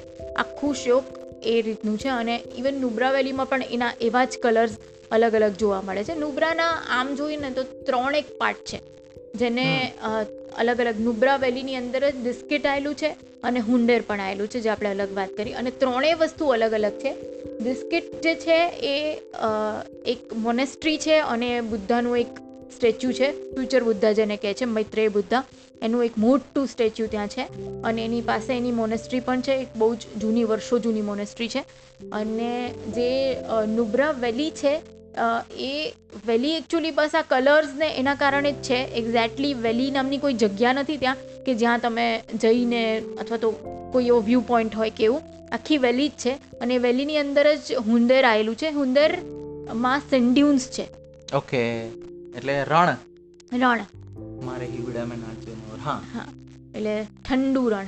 ઠંડુ રણ ચિલ્ડ નહીં કોલ્ડ ડેઝર્ટ કોલ્ડ ડેઝર્ટ અને ત્યાં પેલા મસ્ત જમ્પિંગ જમ્પિંગ નહીં પણ હમ્પિંગ વાળા ઊંટ છે. કેવા? બેક્ટ્રિયન બેક્ટ્રિયન ઊંટ. બેક્ટ્રિયન કેમલ બે પૂંઠવાળા.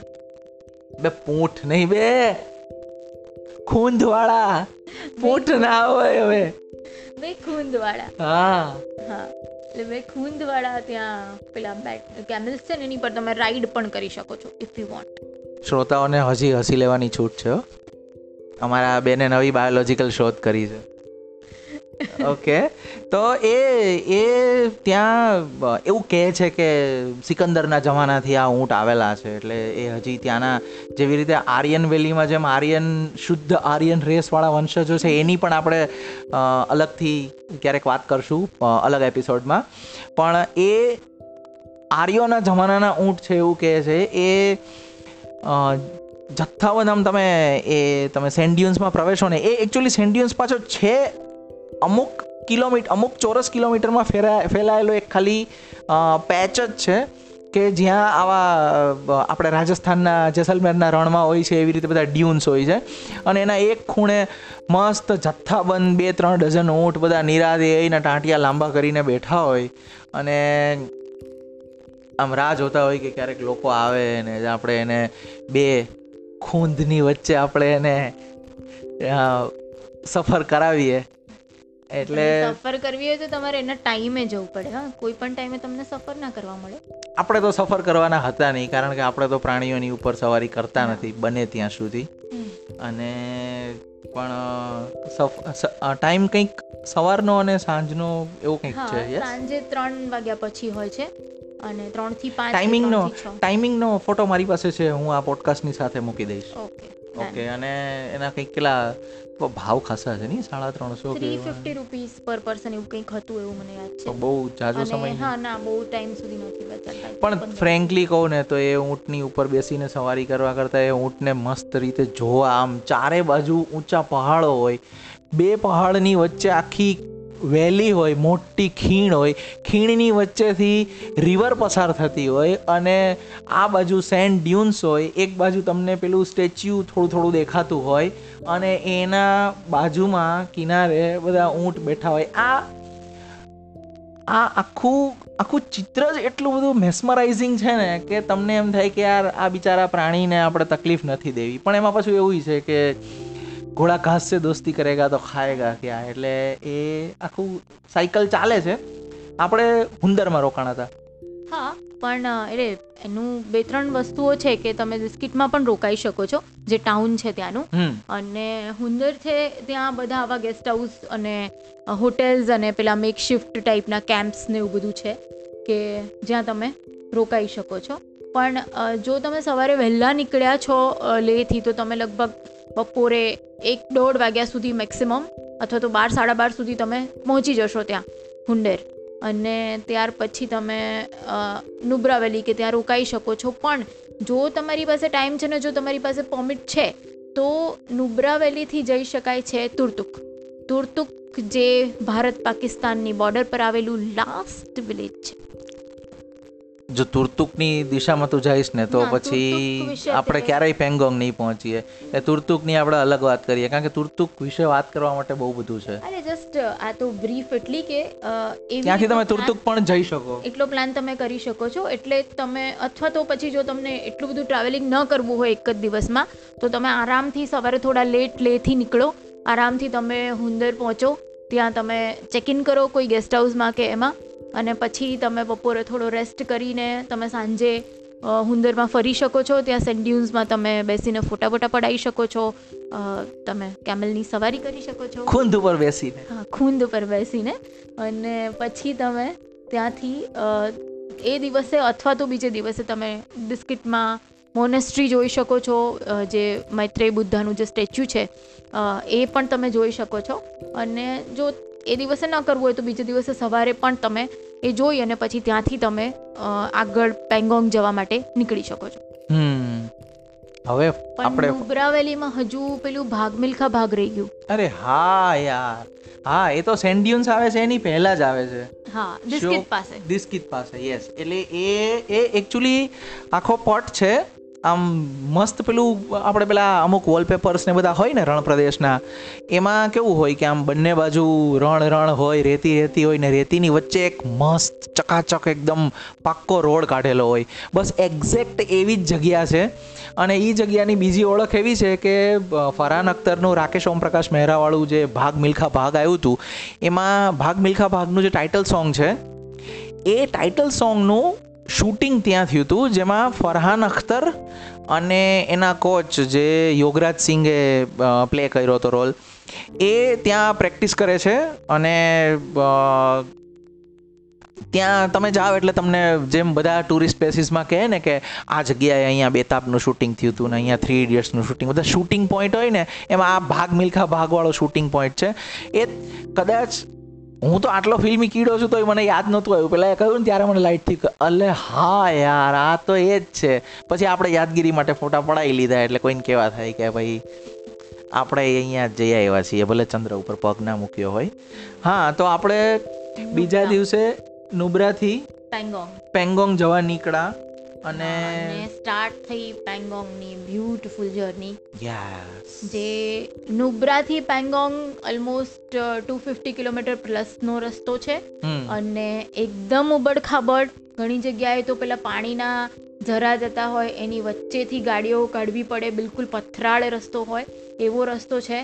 પણ બ્યુટીફુલ છે એકદમ બ્યુટીફુલ પણ એ પહેલાં નુબ્રાથી થોડાક જ આગળ જઈએ એટલે એક રસ્તો ફંટાય છે. કે જે જાય છે સીધો જ સિયાચીન ગ્લેશિયર વાળો જે રસ્તો છે. પણ ત્યાંનું જે બોર્ડર ટાઉન છે ત્યાં સુધી અત્યાર સુધી પરમિશન નહોતી ત્યાં જવાની પણ ત્યારે અમને ડ્રાઈવરે એવું કીધું હતું કે ભાઈ હવે તમ અહીંયાથી પરમિશન શરૂ થઈ ગઈ છે તો કોઈને જવું હોય તો એ પરમિશન લઈ અને એ લાસ્ટ બોર્ડર ટાઉન સુધી જઈ શકે આ તે સોરી ટુ ઇન્ટરપ્ટ પણ તે જે આ વાત કાઢીને કે હમણાં સુધી પરમિશન નહોતી અને હવે પરમિશન મળી છે. એટલે મને એક એ આમ એક એક પોઈન્ટ ઉમેરવાનું મન થયું કે આપણે આમ આર્મી પ્રત્યે આપણને અહોભાવ હોય કે આપણને અહીંના આપણા ઉબડખાબડ અહીંના આપણા ગામના જે ઉબડખાબડ રસ્તાઓ વિશે ફરિયાદો હોય. પણ આપણે ત્યાં જઈએ ને, એટલે આર્મી પ્રત્યેનું આપણું માન હજાર ગણું વધી જાય. ત્યાંના રસ્તાઓ ભલે ગમે એવા હશે મોટા ભાગના તો સારા છે, ઘણા બધા સારા છે. આપણને જે સ્થળે જે પ્રકારના રસ્તાઓ મળે છે ને એ જોઈને આપણને એ જે રસ્તાઓ બનાવનારા મજૂરો છે ને જે બધા શ્રમિકો એ ઝારખંડ બિહારથી બધેથી આવતા હોય છે એ લોકો જે પ્રકારના વાતાવરણમાં જે પ્રકારની સ્થિતિમાં રહીને રસ્તા બનાવતા હોય છે જેથી આપણે લોકો સ્મૂધલી ફરી શકીએ. અને એ મને યાદ છે આપણે આઈ ગેસ આપણે મનાલી તરફ પાછા જતા હતા. રિટર્નમાં. અને હિમાચલની બોર્ડરની અંદર કદાચ આપણે કદાચ સ્પીતિ એરિયામાં હતા કે મને યાદ નથી અત્યારે પણ એ જે ઉબડખાબડ રસ્તાઓ હતા અને એ જે મજૂરો ત્યાં કામ કરતા હતા એ ભયંકર. તમે ત્યાં પાંચ મિનિટ માટે અધવચ્ચે કાર ઊભી રાખીને તમે બહાર નીકળો ને તો ખબર પડે કે આ વાતાવરણ કેવું છે. કારણ કે એક તો ત્યાં સૂર્યના કિરણો ઓલમોસ્ટ એ રીતે પડે કે તમારી ચામડી બાળી નાખે. આમ ભલે ઠંડો પ્રદેશ હોય પણ એમાં યુવીનું ને એ બધું પ્રમાણ એટલું બધું હોય કે તમારે ફૂલ સ્લીવના કપડાં જ પહેરવા પડે. તમારે જે પણ ભાગ તમારો એક્સપોઝ થવાનો હોય બોડીનો બહાર તડકાને એના ઉપર તમારે સારી સારી ક્વોલિટીનું સનસ્ક્રીન લોશન લગાડવું પડે. તમારે કેપ માથે હેટ પહેરી રાખવી પડે. ફૂલ સ્લીવના કપડાં પહેરો તમે. હાફ સ્લીવના પહેર્યા હોય તો સ્લીવ પહેરી રાખો મારી જેમ. પણ એ લોકો કશું આ બધાની પરવા કર્યા વગર એ લોકોના મોઢા તમે જુઓ બિચારા કાળા કાળા થઈ ગયા હોય પણ આપણા માટે એ લોકો મજૂરી કરતા હોય. અને હું નથી માનતો કે એ લોકોને કંઈ એટલી બધી એટલું બધું મહેનતાણું મળતું હશે કારણ કે અધરવાઇઝ કોઈ આટલી કારમી મજૂરી કરવા કોઈ આટલા ઘરથી દૂર આવે નહીં મહિનાઓ સુધી.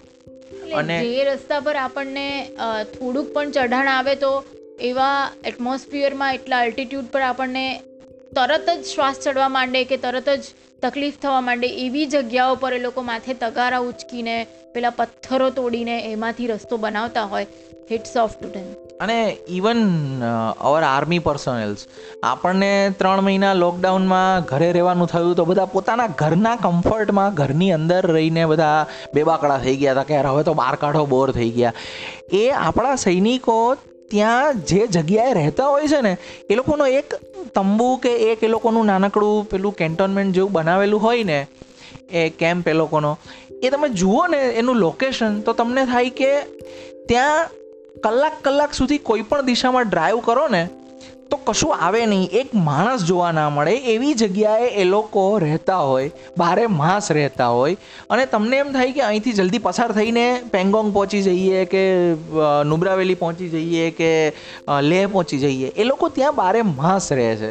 એટલે hat soft to them hat soft અને એટલું જ નહીં, જ્યારે પણ કોઈ ટુરિસ્ટ કે કોઈ આવી વ્યક્તિ સાથે એમનો સંપર્ક થાય અથવા તો આપણે બે મિનિટ ત્યાં ઊભા હોઈએ અને એમની સાથે વાત કરીએ તો એ લોકો એટલા જ પોલાઇટલી અને એટલી જ સારી રીતે બધા સાથે વાત કરે છે. ઇવન કોઈ ટુરિસ્ટની કે એવી રીતે કોઈ કાર ફસાઈ ગઈ હોય અથવા તો કંઈ પણ હોય, ત્યારે સૌથી પહેલી હેલ્પ આર્મી તરફથી જ ત્યાં મળતી હોય છે.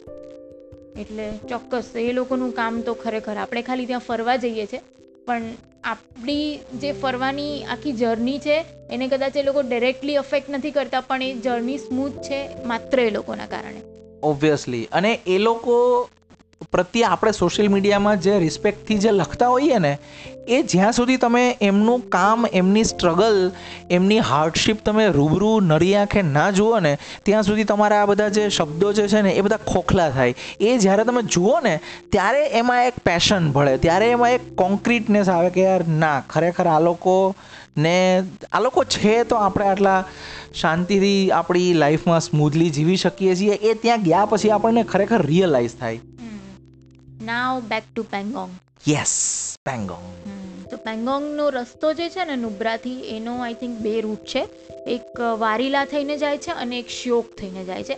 આઈ થિંક આપણા ડ્રાઈવરે શોક થઈને કારણ કે શોક વાળો રસ્તો છે એ થોડો ટૂંકો છે. એ લગભગ પાંચેક કલાકમાં તમને પેંગોંગ પહોંચાડે છે ત્યાંથી.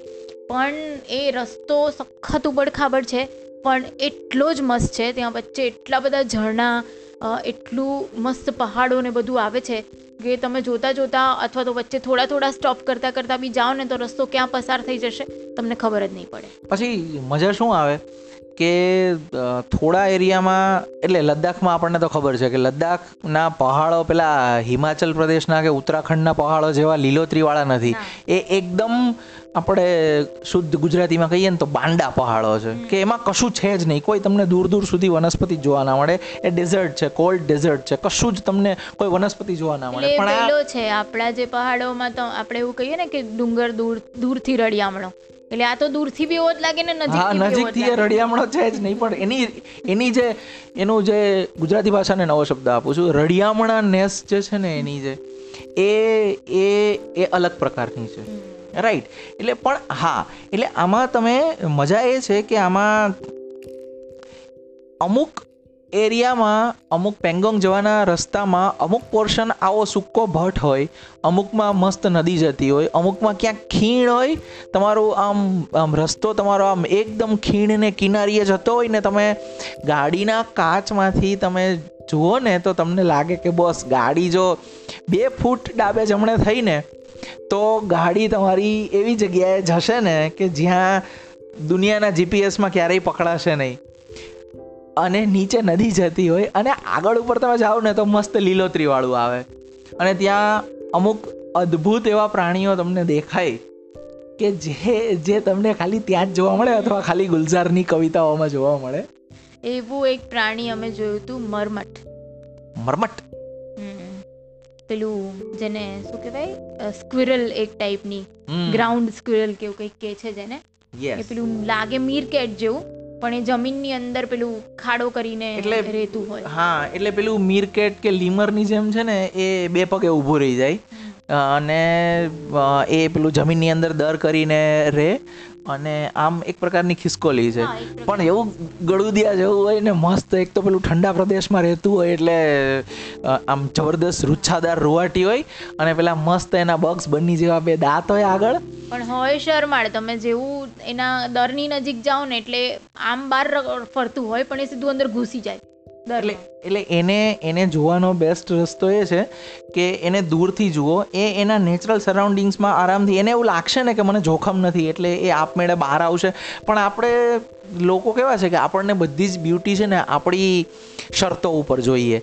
એટલે ઇવન ટેક્સીના ડ્રાઈવરો ભલે લદ્દાખના હોય ત્યાંના જ હોય પણ એ લોકો પ્રવાસીઓને ખુશ કરવા માટે પેલું પાર્લેજીનું બિસ્કિટ નાખશે અને દર દરની અંદરથી બિસ્કિટની લાલચ આપીને બોલાવશે અને એવું બધું કરશે. પણ તમને લાગે કે આવું ના કરીએ. એ એના જ નેચરલ વેમાં બહાર આવે ને તો એ વધારે તમને આનંદ આપનારું બની રહે.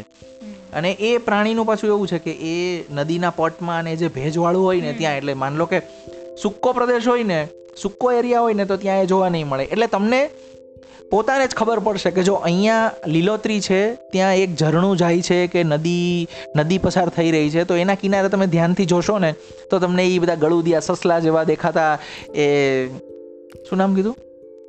મરમટ. મરમટ જોવા મળશે. અને બીજું છે પશ્મિના પશ્મિના રાત પશ્મિને કી.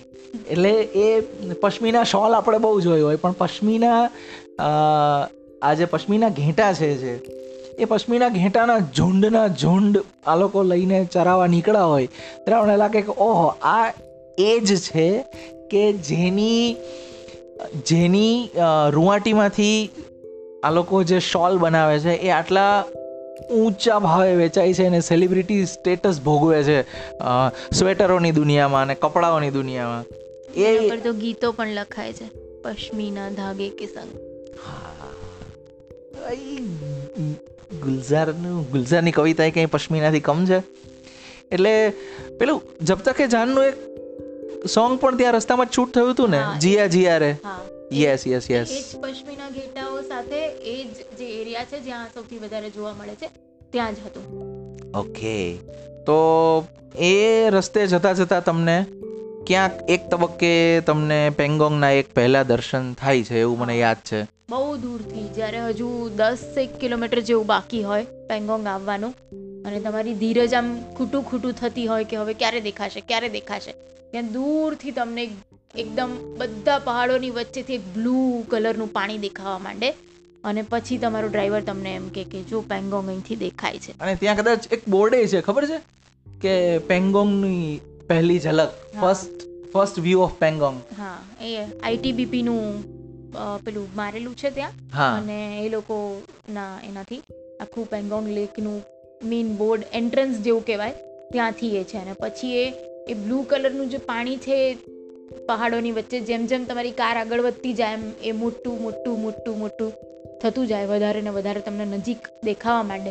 અને ફાઇનલી તમે બપોરે લગભગ જો સવારે તમે સાત આઠ વાગે ત્યાંથી નીકળ્યા હો આઠ નવ વાગે તો તમે બપોરે ત્રણ ચાર વાગે પેંગોંગ પહોંચી જાઓ. આપણી જનરલી આપણી માન્યતા એવી હોય આમ એક માન્યતા કરતાં આપણી એક છાપ એવી હોય કે આમ તળાવ હોય તો એક આમ ઓલમોસ્ટ સર્કલ ટાઈપનું અને એવું હોય. આ પેંગોંગ પેંગોંગ એવું સરોવર છે ખારા પાણીનું છે કે અમુક પોર્શન ઇન્ડિયામાં છે અને મોટાભાગનો પોર્શન તિબેટમાં એટલે કે અનફોર્ચ્યુનેટલી ચીનમાં છે. અને એ આખું આમ નદી જેવું છે, એટલે સામેનો છેડો તમને દેખાતો હોય અને આ બાજુના છેડે તમે હો. પણ એ આમ તમને આમ સર્કલાકાર કે એવું નહીં આમ પહાડોની વચ્ચે નદી જતી હોય ને, એવી રીતે સરોવર જતું હોય. હા, અને એ સરોવરમાં તમને જ્યાં પેંગોંગ કોઈ એક જગ્યા નથી, જેમ કે તમે બીજા કોઈ લેક પર જાઓ તો કોઈ એક ટિપિકલ પોઈન્ટ હોય કે ત્યાં તમે જાઓ અને ત્યાંથી તમને એ જ જગ્યા એક્સેસિબલ હોય અને ત્યાંથી તમે બધું જોઈ શકો. પણ પેંગોંગ એવું છે કે ત્યાં આખા સરોવરના પટ પર તમે ફરી શકો છો. અને એ સૌથી પહેલાં તમને જ્યાં લઈ જશે ને એ છે શૂટિંગ પોઈન્ટ ફોટો પોઈન્ટ. એટલે જે થ્રી ઇડિયટ્સ કે જે બધા મૂવીઝની આપણે વાત કરી એ બધા મૂવીઝનું જ્યાં શૂટ થયેલું હોય એવું કહેવાય છે જેને ટિપિકલ કોમર્શિયલાઇઝ કરી દેવામાં આવ્યો છે. તે એ જગ્યાએ સૌથી પહેલાં તમે જ્યાં એન્ટર થાવ છો જ્યારે ત્યારે એ જગ્યા તમને સૌથી પહેલાં દેખાય છે. પેંગોંગ સોરી સોરી મને અચાનક યાદ આવી ગયું. પેંગોંગ પહોંચીએ એની પહેલા આપણે ખબર છે કંઈક નાસ્તો કરવા ઊભા રહ્યા હતા? પેલી જીપ અને ત્યાં આખી માર્કેટ જેવું હતું રેસ્ટોરન્ટની. અને દુર્ભુક હતું કે જ્યાંથી અત્યારે બધું આખું જે પેલું ગલવાન વેલી વાળો જે રસ્તો ત્યાંથી જે જાય છે ને એનું જે મેઇન સેન્ટર પોઈન્ટ છે જે જે કહેવાય કે જ્યાંથી ફંટાય છે રસ્તા. એ દુર્ભુક એ એ પોઈન્ટ છે. અને ત્યાં બધું જ થ્રી ઇડિયટ્સ એટલે રેન્ચો રેન્ચો ટી હાઉસ ને થ્રી ઇડિયટ્સ રેસ્ટોરન્ટ ને કુછ બી એટલે ઇવન ક્યાંક તો કંઈક રણછોડદાસ ચાંચડ રેસ્ટોરન્ટ કે એવું બધી જ્યાં જુઓ ત્યાં તમને આમિર ખાન કરીના કપૂર અને આપણે માધવન ને શર્મન જોશીને એ જ દેખાય. બધે થ્રી ઇડિયટ્સ થ્રી ઇડિયટ્સ તમને ખબર પડે કે એક મૂવીનો કેટલો પ્રભાવ છે. આટલા વર્ષો પછી એક દાયકા ઉપર વીતી ગયો. એટલે એ તો છે જ, પણ જે લેક છે, એ લેકના જે જે કિનારો છે, ત્યાં પણ બધા જે પેલા સ્કૂટર્સ કે જેના પર કરીને આવે છે પેલું હેલ્મેટ પહેરીને અને એ જે સ્કૂટર્સ છે એવા જથ્થાબંધ સ્કૂટર્સ ત્યાં મૂકી દીધા છે કરીના જે ડ્રેસ પહેરે છે એવા ડ્રેસીસ પણ ત્યાં વેચાતા મળે છે वो शादी के હેલ્મેટ પણ મળે છે वो येलो स्कूटर में बैठ के आती है शादी के जोड़े में और मेरी ओर देखती है दुल्हन की तरह और मेरे पास आके हेलमेट निकालती है લેકિન કિસ હો નહીં પાતી હા back to back to back to Pangong એટલે ત્યાં એટલા બધા સ્કૂટર્સ ને બધું મૂકેલું છે એવા ડ્રેસીસ મૂકેલા છે પ્લસ પેલી ખુરશી પેલા ત્રણેય જણા જે બેસીને જે યુનિવર્સિટીના કેમ્પસ વાળી ખુરશી એ પણ ત્યાં પડી છે હા જો તારી પેલી બે પૂંઠવાળી ફેન્ટસી અહીંયા ત્રણ પૂંઠમાં સાકાર થઈ મેં નહીં કરી. એ થ્રી ઇડિયટ્સે કરી હતી ભાઈ. ત્યાં લાલ પીળી લીલી ખુરશીઓ છે બધા જે કુલા ખંજવાળતા બેઠા હોય બધા. એ કુલા ખંજવાળવાના લોકો કેટલા રૂપિયા આપે છે પેંગોંગના કિનારે? એટલે ત્યાં બેસીને જો એ ખુરશી પર અથવા તો એ સ્કૂટર પર કે ડ્રેસ પહેરીને જો તમારે ફોટો પડાવવા હોય તો તમે પડાવી શકો છો. પણ એના માટે તમારે ઘણું બધું ખિસ્સું હળવું કરવું પડશે. ઓબ્વિયસલી એટલે બધા લોકો એને બહુ આમ નેગેટિવ એમાં જુએ છે, પણ મને કંઈ ખાસ એવું મને મને નેગેટિવ નહીં લાગતું.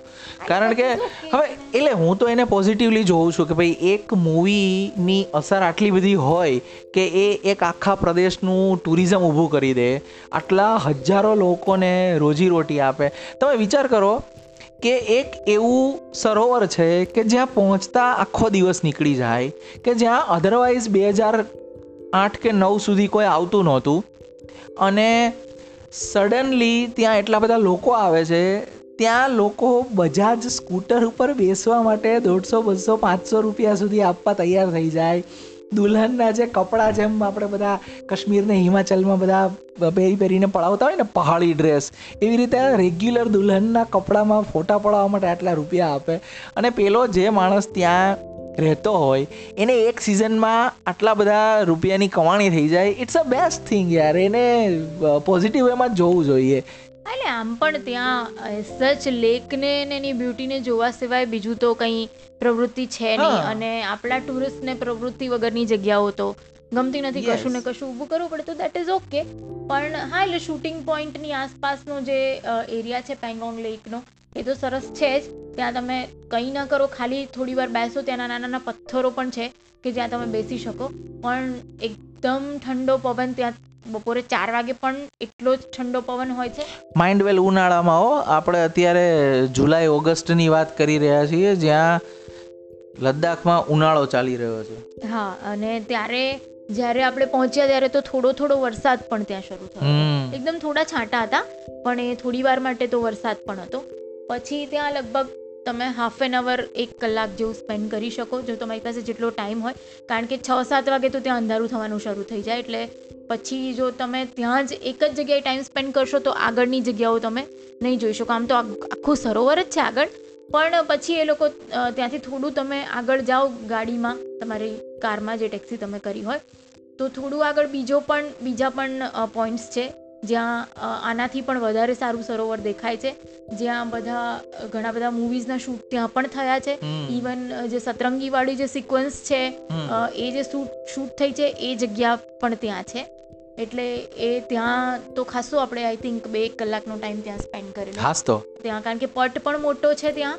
અને ત્યાં અલગ અલગ રીતના બધા એટલે તું આ selfies એ જ અને પટની વાત કરી રહી છે ને જે આ થ્રી ઇડિયટ્સ નો ક્લાઇમેક્સ જ્યાં રેન્ચો આ લોકોને ફાઇનલી મળે છે. હા એ જ. કે જ્યાં કરીના કપૂર સ્કૂટર લઈને આવે છે. હા એ જગ્યા. ઓકે પણ એ જગ્યા વધારે એક્સેસિબલ છે. તમે પેંગોંગ ને ફર્સ્ટ અપ્રોચ કરો એ જગ્યા કરતા એ જગ્યા વધારે એક્સેસિબલ છે. તમે પાણીમાં આરામથી એકાદ બે ફૂટ સુધી અંદર સુધી જઈ શકો. પાણી એક્સેસિબલ છે અને એનો કિનારો પણ એકદમ એકદમ એકદમ સપાટીવાળો છે. તમારે કશું નીચે ઉતરવાનું કે એવું કશું નથી. એકદમ મસ્ત રેતી રેતી છે. ઇવન આપણો જે રેગ્યુલર કોઈ બીચ હોય એના જેવું લાગે એના જેવું અને દરિયાની જેમ આમાં તો પાછા હળવા હળવા મોજા પણ આવે છે. પણ આવે છે.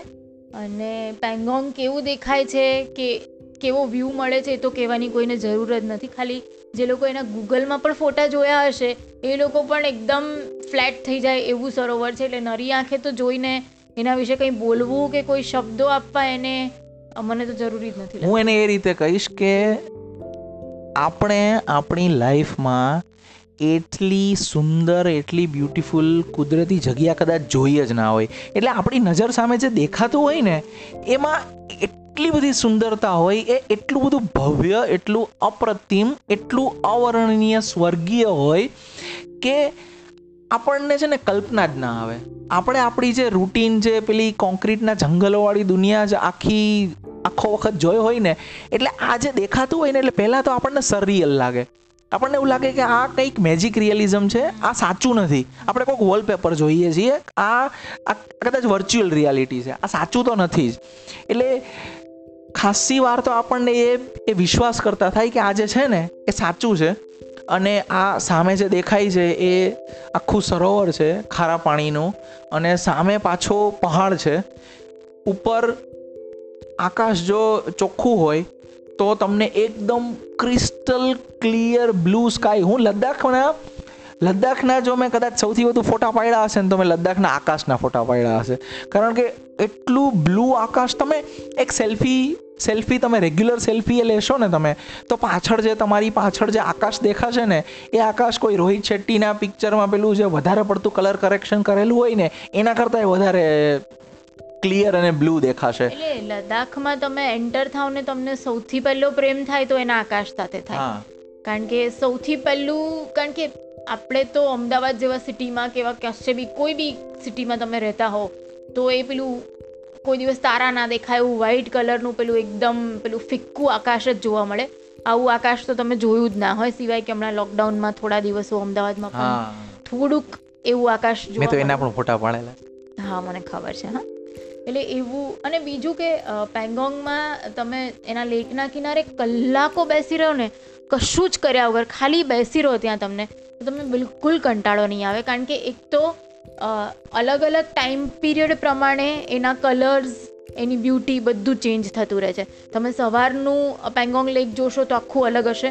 બપોરે અલગ હશે અને સાંજે બિલકુલ અલગ હશે. એના કલર્સ કલા કલર ટોન્સ ઇવન આજુબાજુના જે પહાડો છે એનું, એના પર જે સનનું રિફ્લેક્શન થઈને પછી જે પાણીમાં પડે છે, એ બધાના શેડો અલગ અલગ છે. અને લદ્દાખમાં તો પેંગોંગમાં તો એવું કહેવાય છે કે એનું જે પાણી છે એ કલર બદલે છે. એના શેડ્સ છે અંદર જેમ કે બ્લુ હોય તો ડાર્ક બ્લુ હોય લાઇટ બ્લુ હોય આસમાની હોય એવા રીતસર તમને નરી આંખે એના શેડ્સ દેખાય. કે આમ કિનારાથી થોડે દૂર સુધી લાઇટ બ્લુ હોય પછી ડાર્ક બ્લુ હોય પછી કંઈક પાછો બીજો ડાર્કર શેડ આવે.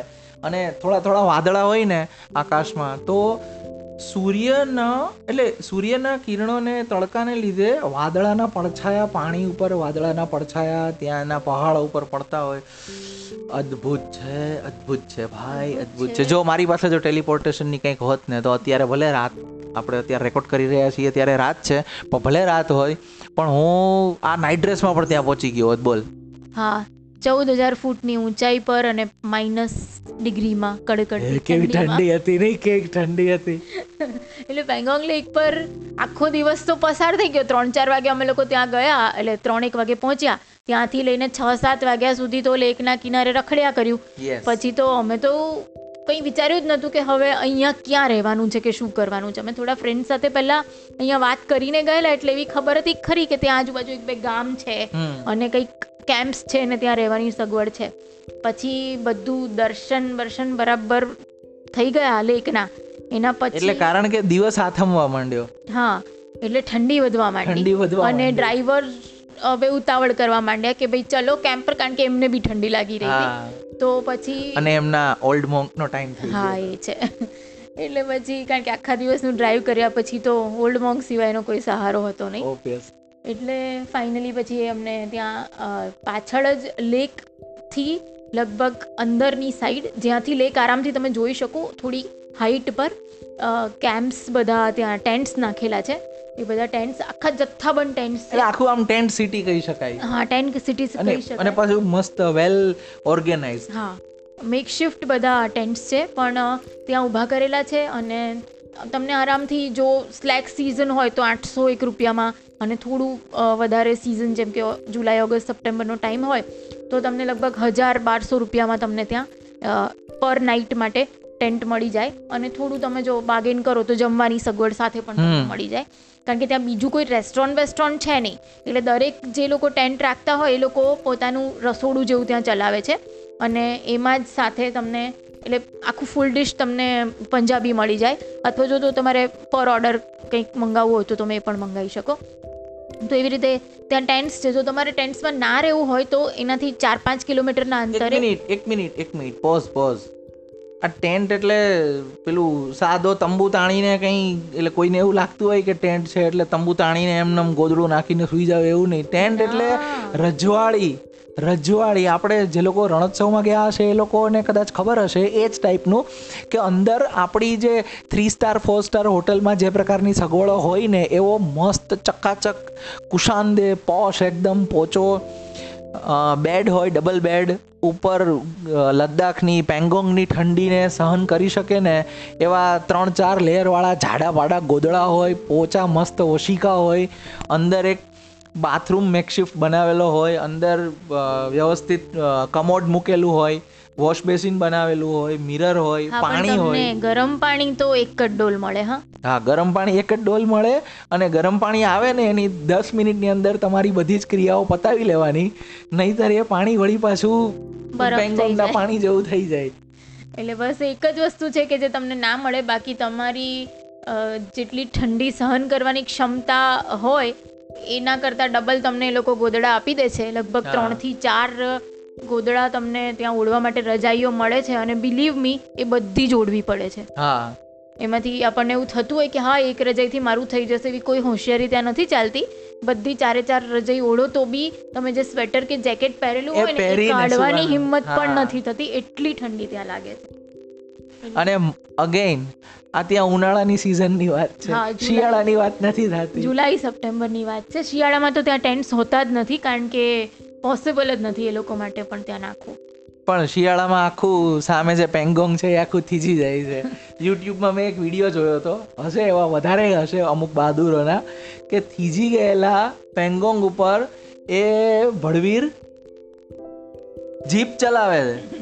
આખી જીપના સર્કલો મરાવે છે. હવે એ કેટલું ઊંડું છે, લેક એ જો ક્યાંયથી જો એની પોપડી વોપડી જો એટલે એનું લેયર જો બરફનું પતલું હોય ને, તો એ એની જીપ આખે આખી અંદર નીચે બરાબર ફ્રીઝ થઈ જાય. અને માની લો કે તમારે જો તંબુમાં ના રહેવું હોય, તો ત્યાંથી આગળ સ્પાંગમિક?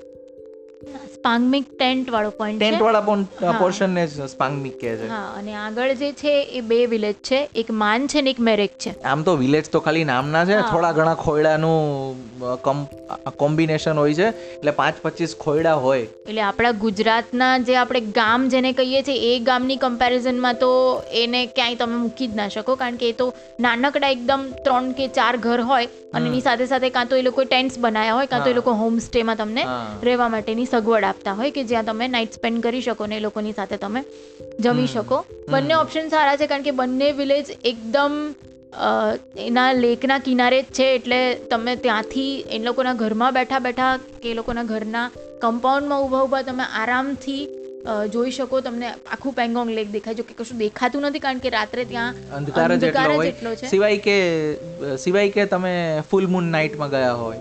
તમે તમે શુક્લ પક્ષમાં ગયા હોય. હા પણ રાત્રે ત્યાં જોવાનું પેંગોંગ લેક નથી રાત્રે ત્યાં જોવાનું છે. ઓબ્વિયસલી પણ પણ મારો અનુભવ એવું કહે છે કે આપણે જો ટેન્ટ સિટીમાં રહીએ ને એના કરતાં આ માન કે મેરેકમાં તમે રહો ને તો ત્યાં રહેનારાઓની સંખ્યા રિલેટિવલી ઓછી હોય છે રિલેટિવલી અને એટલે ત્યાં લાઇટ પોલ્યુશન ઓછું હોય છે. અને એ લાઇટ પોલ્યુશન મિનિમમ હોવાને કારણે રાત્રે તમને આખી આકાશગંગા આપણી જે દૂધ ગંગા સોરી દૂધ ગંગા કહે છે મિલ્કી વે એ તમને દેખાય નરી આંખે. અને એટલા બધા તારા દેખાય કે આપણે અહીંયા શહેરોમાં તો એની કલ્પના જ ના કરી શકીએ. તો રાત્રે ઉઠ્યો તો ને જોવા માટે અડધી રાત્રે. હાસ તો અઢી વાગે. અઢી વાગે સ્પેશિયલી આના માટે. મને તો પથારીમાંથી નીકળવાની હિંમત જ ના થઈ. એટલી બધી ઠંડી લાગતી હતી. મારી નહોતી જ થતી નહોતી જ થતી પણ એમ હતું કે ભાઈ એક જ નાઇટ છીએ. તો અભિનય તો કભી નહીં વાળું છે. એટલે ફ્યુચરમાં જ્યારે જઈએ ત્યારની વાત ત્યારે પણ અત્યારે તો અભિનય તો કભી નહીં જેવું છે. એટલે જેકેટ ને એના ઉપર શોલ ને આ તેને બધું ઢબુરાઈને નીકળો તો અને જોવા મળ્યું હતું કારણ કે આખી જે તંબુવાળું જે આખો એરિયા હતો ને એની બધી લાઇટો ઠરી ગઈ હતી. એટલે ત્યાં પાછી ફરી પાછું વેટ બહુ કરવું પડ્યું કારણ કે એના પહેલા તો આપણે કેમ્પ ફાયર કરીને હા યસ ડાન્સ કરતા હતા બધા. એક્ચ્યુઅલી દિલ્હી બાજુના બધા યંગસ્ટર્સનું એક ગ્રુપ આવેલું. અને એ લોકોનો ડ્રાઈવર અને અમારા ડ્રાઈવર એ બધા એકબીજાના ફ્રેન્ડ્સ હતા. એટલે બધી ગાડીઓ જોડે જોડે થઈ ગઈ હતી. એટલે આ લોકો, એટલે એ લોકો પણ જ્યાં સ્ટોપ કરે ત્યાં અમે પણ રસ્તામાં સ્ટોપ કરીએ. એટલે કંઈક જાન પહેચાન થઈ ગઈ હતી. એટલે એ લોકો પણ મસ્ત માદક પદાર્થો પીને બધા ઝૂલતા હતા. એટલે અમે પણ ચાંગડું ચાંગડું લઈને પછી એ, એમની ઝૂલણ પ્રક્રિયામાં ઝુકાયું હતું. મસ્ત, તમે આમ ઇમેજિન કરો કે આ બાજુ પેંગોંગ લેક છે. જે કેમ્પ ફાયરના અજવાળામાં થોડું થોડું દેખાઈ રહ્યું છે અને નાની નાની લાઇટો તંબુઓની ફરી રહી છે, વાહનો પાર્ક થયેલા છે અને અહીંયા કંઈક મ્યુઝિક બ્યુઝિક ચાલી રહ્યું છે અને કંઈક કેમ્પ ફાયરમાં કંઈક તમે શેકીને ખાઈ રહ્યા છો અથવા તો તમે કંઈક તમારું સાથે લાવેલું કંઈક ખાઈ રહ્યા છો અને મસ્ત ડાન્સિંગ વાન્સિંગનો પ્રોગ્રામ ચાલે છે અને એક એવી અદ્ભુત અદ્ભુત જે ક્યારેય નહીં ભૂલાય એવી ઘટના બની હતી કે બધા ટિપિકલ પંજાબી અને અત્યારના જે બધા એ ફિલ્મી નોન ફિલ્મી સોંગ્સ બધા વાગ્યા ને બાદશાહ ને હની સિંહ. બાદશાહ હની સિંહના પણ એ બધું પત્યા પછી ત્યાંનો લદ્દાખી ડ્રાઈવર પોતાની ગાડી લઈને આમ ત્યાં કેમ્પ ફાયર જે ત્યાં આગ જે- જ્યાં તાપણું ચાલતું હતું ને એની નજીક આવ્યો પોતાની ગાડી લઈને. એણે પોતાની ગાડીનું જે જે મ્યુઝિક સિસ્ટમ છે એ ચાલુ કરી. અને એમાં લદ્દાખી ડ્રાઈવર હા એણે કયું ગીત ઓન કર્યું? કિંજલ દવેનું અમે ગુજરાતી લહેરી લાલા. અને ત્યાં ખાલી અમે જ ગુજરાતી હતા, અમે બે જણા જ ગુજરાતી હતા, બીજું કોઈ ગુજરાતી નહોતું. એ લોકોને તો હરામ જો એમાંથી એક શબ્દ પણ ખબર હોય. અને છતાં એ લોકો બધા નાચતા હતા ને અમે લોકો આશ્ચર્યથી હસીએ અને જોઈએ કે એટલે આશ્ચર્ય રમૂજથી જોઈએ કે એક, જુઓ તમે એક સોંગ અને મ્યુઝિક કેવી રીતે અનનોન લોકોને જોડે છે. અને ત્યાં ઘણા બધા એવા પંજાબી સોંગ્સ પણ આપણે સાંભળ્યા કે જે આપણે ક્યારેય સાંભળ્યા જ નહોતા એટલે ખાલી બાદશાહ ને હની સિંહના અમુક અમુક સોંગ્સ આપણે સાંભળ્યા હોય પણ એ જે પેલી આખી દિલ્હીની બધી યંગસ્ટરની ટોળકી હતી એ લોકો એવા એવા સોંગ્સ પોતાના મોબાઈલમાં વગાડતા હતા કે જે ખાલી ને ખાલી ત્યાંના ત્યાંની સર્કિટમાં વધારે પોપ્યુલર જ હોય. પોપ્યુલર હોય આપણને ખબર જ ના હોય. એવા ઘણા બધા સોંગ ત્યાં સાંભળવા મળ્યા. એવું તો એક નોન ફિલ્મી સોંગનું આપણે શૂટિંગ પણ જોયું હતું, પણ એની વાત પછી કરશું. એવું એક પંજાબી સોંગ હતું. એટલે એ અદ્ભુત અદ્ભુત નાઇટ હતી. અને પેંગોંગની. અને તમે જો માન કે મેરેકમાં તમે રહો ને, તો અમે લોકો ગયા ને માન, મેરેક બાજુ. બીજા દિવસે સવારે અમે એ બાજુ નીકળ્યા હતા. ત્યારે અમને ખબર પડી કે થોડા સમય પહેલાં જ ત્યાં હદ બારનું જે કમર્શિયલાઇઝેશન કમર્શિયલાઇઝેશન તો આ એરિયામાં કઈ રીતે થાય? કે ભાઈ આડેધડ બધા ટેન્ટ્સ ઊભા કરી દે કે ભાઈ મેક્સિમમ ટેન્ટ્સ હોય તો મેક્સિમમ પ્રવાસીઓને રાખી શકે અને પૈસા કમાઈ શકે. તો ત્યાંની લોકલ ઓથોરિટીએ એવા બધા જ તંબુ ઉપર લિટરલી બુલડોઝર ફેરવી દીધું હતું. લિટરલી એટલે બધી પેલી ઉજડી વસ્તુઓ પણ તમને દેખાય હા ઉજડી હોય રિયાસત તમને દેખાય કે બધા આમ તમને ભૂકંપ આયા પછી કેવા બધા અવશેષો દેખાય એવી રીતે અવશેષો દેખાય બધા. પણ એ બીજા દિવસે અમે ત્યાંથી જવાના હતા સો મોરીરી અચ્છા સો મોરીરી ઉપરથી યાદ આવ્યું અને પેંગોંગ ઉપરથી યાદ આવ્યું. જેવી રીતે પાસ માટેનો શબ્દ લા છે કે ખારદુંગ લા રોતાંગ લા લા એટલે પાસ. એવી રીતે લદ્દાખીમાં સરોવર માટેનો શબ્દ છે સો. ટી એસ ઓ સો સો. એટલે પેંગોંગ સો એટલે પેંગોંગ સરોવર. એટલે જ્યારે તમે પેંગોંગ સો બોલો, ત્યારે લેક પેંગોંગ સો કે પેંગોંગ સો સરોવર એવું બોલવાની જરૂર નહીં. એટલે એલિસ બ્રિજ પુલ ના બોલાય. એટલે રાઉન્ડ સર્કલ એવું ના બોલાય. આ એના જેવી વાત થઈ કે ભાઈ પેંગોંગ સો છે અથવા પેંગોંગ સરોવર છે. સો મોરીરી છે તો સો મોરીરી સરોવર નથી. સો મોરીરી છે અથવા મોરીરી લેક છે. એટલે એ જ જે ત્યાંથી પછી જે સો મોરીરી જવાનો રસ્તો હતો એકચ્યુઅલી મોટાભાગના લોકો એવું કરે છે કે નુબ્રા જાય અને પેંગોંગ જાય. અને ત્યાંથી પછી એટલે બે દિવસ, એક દિવસ નુબ્રામાં સ્ટે કરે, એક દિવસ પેંગોંગમાં સ્ટે કરે. અને ત્રીજે દિવસે સવારનો અડધો ટાઈમ ત્યાં સ્પેન્ડ કરી અને પછી એ રિટર્ન લે આવી જાય. એટલે સાંજ સુધીમાં એ લોકો લે પહોંચી જાય. એટલે ત્રણ દિવસની જર્ની થાય. પણ અમે લોકો એવી રીતે પ્લાન કર્યું હતું કે ત્યાંથી અમે લે પાછા નહોતા આવવાના. અને અમે ત્યાંથી સીધા જ સોમોરીરી જવાના. સોમોરીરી બહુ ઓછા લોકો જાય છે. એ પણ પેંગોંગની જેમ જ એક લેક છે. એ પેંગોંગ જેટલું જ કદાચ એનાથી બી વધારે અલગ રીતે બ્યુટિફુલ લેક છે. એટલે અમે લોકો સીધા ત્યાં જવાના હતા. મોટાભાગના લોકો એવું કરે કે લેહ પાછા આવી જાય. એક દિવસ ત્યાં લોકલ સાઇટ સીંગ કરે અથવા તો ત્યાં રેસ્ટ કરે. અને પછી બીજે દિવસે એ લોકો સોમોરીરી જાય. હવે લેહથી સોમોરીરી જવું હોય તો એકદમ ઇઝી ને એક્સેસિબલ રસ્તો છે. પણ પેંગોંગથી સોમોરી જવું હોય તો એનો આખો જે રસ્તો છે રાધર એવું કહેવાય કે રસ્તો જ નથી. તમે નદીના પટમાંથી જાઓ છો. હા પેલા એકદમ નદી જે પેંગોંગ છે એના કિનારે કિનારે કિનારે જે આગળ જે જાય છે ચીન તરફ જે એ લેક એ લેકને અડધે સુધી ત્યાં સુધી ફોલો કરવાનું છે. અને એમાં જે આ તમને શૂટિંગ પોઈન્ટવાળું કે એ જે પેંગોંગ બતાવે છે ને એના કરતાં ક્યાંય વધારે બ્યુટિફુલ અને એટલું બધું અલગ ટાઈપનું પેંગોંગ તમને ત્યાં જોવા મળશે. સવારમાં અમે લોકો જ્યારે નીકળ્યા ત્યારે માન મેરે કે બધા વિલેજીસથી થોડા થોડા આગળ ગયા અને પછી એક જગ્યા આવી કે જ્યાં અમારા ડ્રાઈવરે ત્યાં ગાડી ઊભી રાખી. અને એ જે પોર્શન હતો અને ત્યાં અમે જે સવારે એ પેંગોંગ લેકનો એ જે ભાગ જોયો છે, એ ખરેખર બહુ જ સરસ હતો. સૌથી વધારે મજા અમને ત્યાં એ આખું અલગ જ એનો જે પટ હતો એ પણ આખો અલગ હતો. એના જે કલર્સ હતા એ પણ અલગ હતા. આજુબાજુના પહાડો આજુબાજુ અને એકદમ શાંત હતું. ત્યાં જનરલી કોઈ ટુરિસ્ટ આવતા નથી. કારણ કે કોઈને ખબર જ નથી કે અહીંયા આવી જગ્યા છે. અને આંકડો પાડવો હોય તો એંસી નેવું ટકા. પણ મોટા ભાગના એવું કહી શકાય કે મોટા ભાગના જે લોકો ખાલી પેંગોંગ લેક જોવા આવે છે એ લોકો એ જે ટિપિકલ બે, ત્રણ પોઈન્ટ છે ને જે જે થ્રી ઇડિયટ્સને કારણે ફેમસ થયેલા, એ જોઈને અને ત્યાં ટેન્ટ્સમાં કે ત્યાંના કોઈ હોમસ્ટેમાં રહીને પાછા જતા રહે છે. એ લોકો આ જે જગ્યા છે ને, એ જગ્યા સુધી પહોંચતા જ નથી. કારણ કે એ લોકોને ત્યાં સુધી ઓબ્વિયસલી ત્યાં જવાનું કોઈ પ્રયોજન જ ના હોય, એટલે એ લોકોએ જોઈએ જ ના હોય. અને ત્યાં જવાનો એટલે કોઈ સવાલ ના ઊભો થાય. પણ હું તો એવું કહીશ કે ભલે તમે પેંગોંગથી સો મોરીરી ન જવાના હો. પણ તમે જો પેંગોંગ સુધી ગયા હો ને, તો એટલીસ્ટ તમારા ડ્રાઈવરને એવું કહેજો કે પેંગોંગના કિનારે કિનારે માન અને મેરેક વિલેજીસ છે, એનાથી આગળ પેંગોંગના કિનારે કિનારે જ આગળ તમને લઈ જાય અને એક લાંબુ દસેક કિલોમીટરનું એક ચક્કર મરાવે.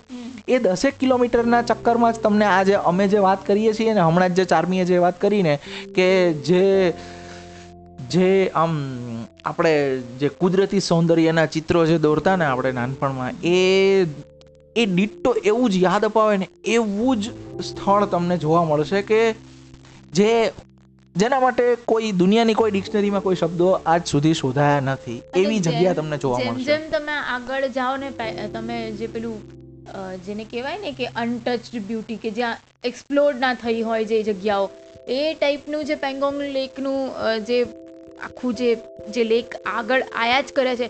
તમને દર બે મિનિટ એમ થાય કે અહીંયા ઊભા રહી જઈએ, અહીંયા ગાડી ઊભી રાખીએ થોડી ક્લિક્સ કરી લઈએ. અહીંયા ઊભા રહી જઈએ, આમ જોયા જ કરીએ બસ સરોવરને. એવું આખું જ્યાં સુધી તમને પેંગોંગ દેખાય છે, જ્યાં સુધી તમે એના કિનારે કિનારે જાઓ છો, ત્યાં સુધી એવું થાય છે. પછી થોડાક આગળ જઈને પછી રસ્તો ફંટાય છે.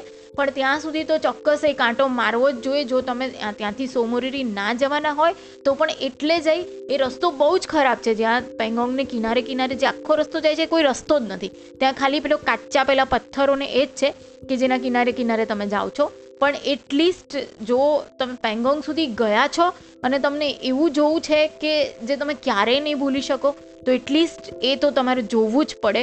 એટલું બ્યુટિફુલ એ છે.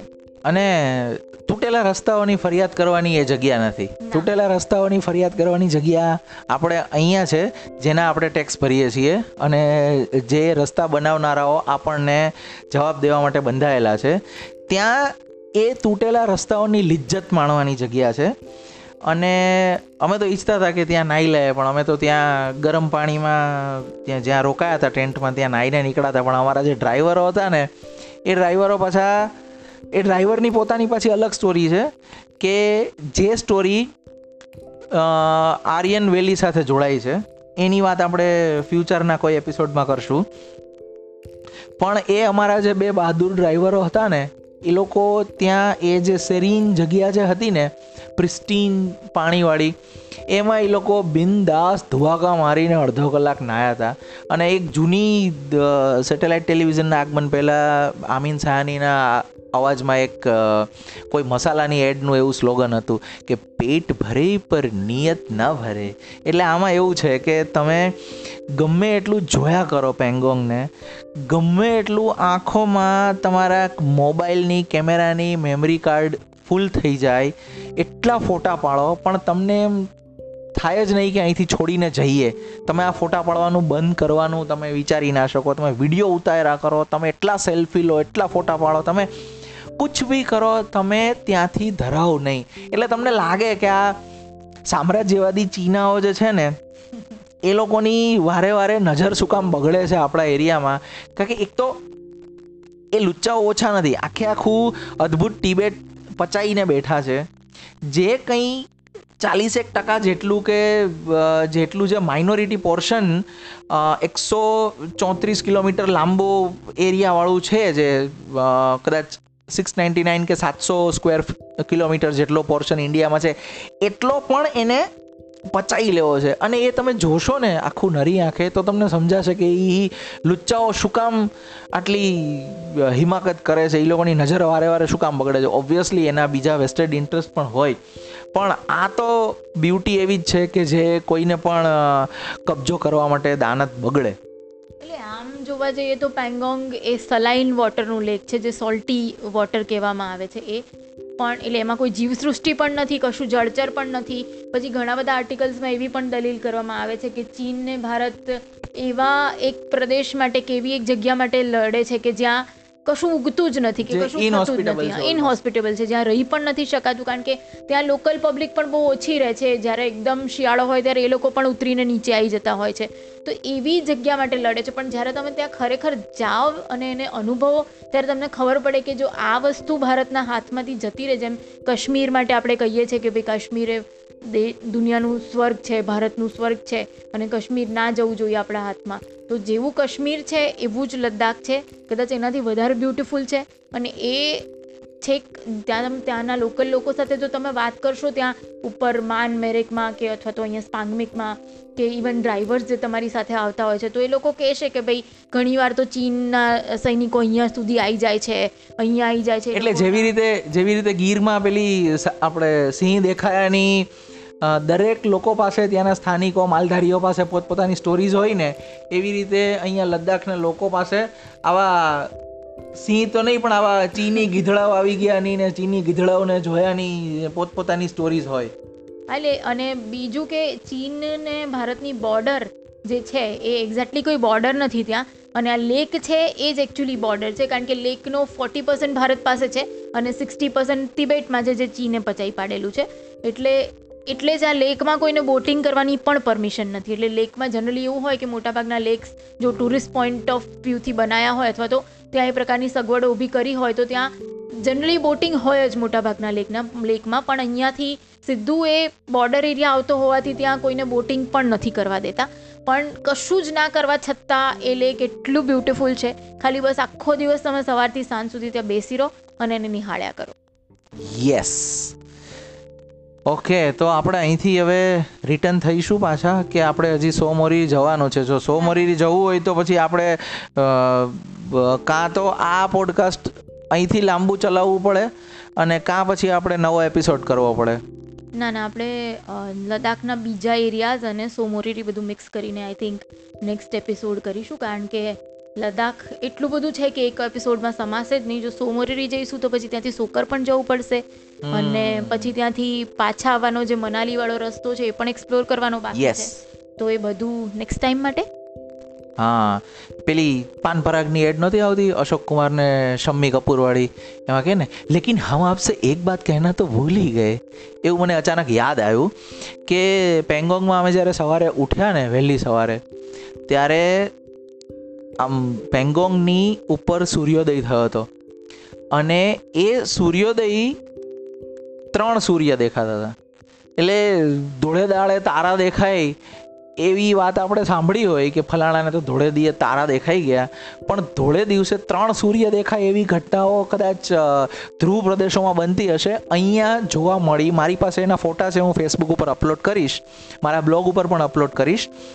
એ બર્ફીલી આબોહવા હોય અને હવામાં જે બરફના કણો તરતા હોય, એને કારણે જે સૂર્યપ્રકાશનું રિફ્લેક્શન થાય ને, એટલે આવી કુદરતી રચ કુદરતી આ સિનારીઓ રચાતો હોય છે કે એમાં એક સૂર્ય અને એને ફરતે બીજા બે સૂર્ય. એવું થાય, એક, એનાથી પણ વધારે સૂર્યો દેખાય છે, એ તમે ગૂગલ કરશો તો તમને એના એકચ્યુઅલ ફોટા જોવા મળશે. દુનિયાના બીજા ધ્રુવીય પ્રદેશોના. પણ અહીંયા એ ધ્રુવીય પ્રદેશો સુધી લાંબુ ન થવું હોય, તો અહીંયા તમારા જો નસીબ હોય, તો તમને ત્રણ સૂર્યવાળો નજારો જોવા મળી શકે. મને તો મળ્યો. હું વહેલી સવારે ઉઠ્યો, ત્યારે મને જોયું હતું અને એ ફોટા મેં મસ્ત પાડી લીધા હતા અને મેં જોયું હતું મેં ભલે આંખો જવાની હોય તો ભલે જાય, પણ આ ત્રણ સૂર્યવાળું તો નિરાતે જોઈ લો, ભલે આંખે અંધારા આવી જાય, એ જોયું હતું અદ્ભુત હતું. લાસ્ટમાં જો સમરાઇઝ કરીએ તો જો આખું જે પોડકાસ્ટનો જે આજે જે વાત કરીએ, એનું જો ટ્રાવેલોગ જો તમારે જવું હોય તો એની જો આઇટનરીની વાત કરીએ તો પહેલાં લેહ પહોંચવું પડે. લેહથી તમારે પેંગોંગ જવા માટે નુબ્રા અને પેંગોંગ માટેની ટૂર તમે લઈ શકો. એના માટે તમે પ્રાઇવેટ ટેક્સી કરશો તો તમને લગભગ ત્રણ દિવસની ટૂર પંદરથી સત્તર હજારની આસપાસ પડશે ને જો તમે શેરમાં ટેક્સી કરશો, જો શેર કરીને કોઈની સાથે, તો તમને પર પર્સન ચાર પાંચ હજારમાં એ વસ્તુ પડી શકે.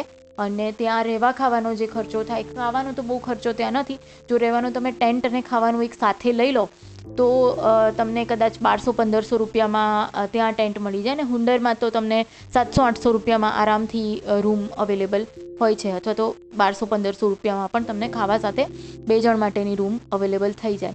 તો તે, આ રીતનું તેનું ખર્ચો ને પછી પેંગોંગ તમે આખો દિવસ ફરી અને પછી સાંજે તમે અથવા તો બીજે દિવસે સવારે નીકળીને તમે લે રિટર્ન આવી શકો છો અને જો તમારે સોમોરીરી જવું હોય તો ત્યાંથી તમે આગળ જઈ શકો છો. પણ જો તમારે સોમોરીરી જવું હોય જો જે રૂટ અમે લીધો તો એ રૂટ લેવો હોય તો એમાં શેરિંગ અવેલેબલ નથી હોતું. એના માટે તમારે પર્સનલાઇઝ ટેક્સી જ કરવી પડે. કારણ કે એ રૂટ ઉપર જનારા સાહસિકો બહુ ઓછા હા બહુ ઓછા હોય છે અને જનરલી લોકો આટલા બધા દિવસની એક સાથે જર્ની કરવાનું પસંદ નથી કરતા. એના જગ્યાએ લેના કમ્ફર્ટમાં આવી અને- પછી જવાનું વધારે અને એ બીજી બીજી બીજી રીતે સ્વાભાવિક એ પણ છે કે એ રૂટ બહુ આકરો છે. એક તો રસ્તો નથી તૂટેલા ઓલમોસ્ટ મોટા ભાગનો રસ્તો તૂટેલો ફૂટેલો જ છે અને સખત ધૂળિયો છે.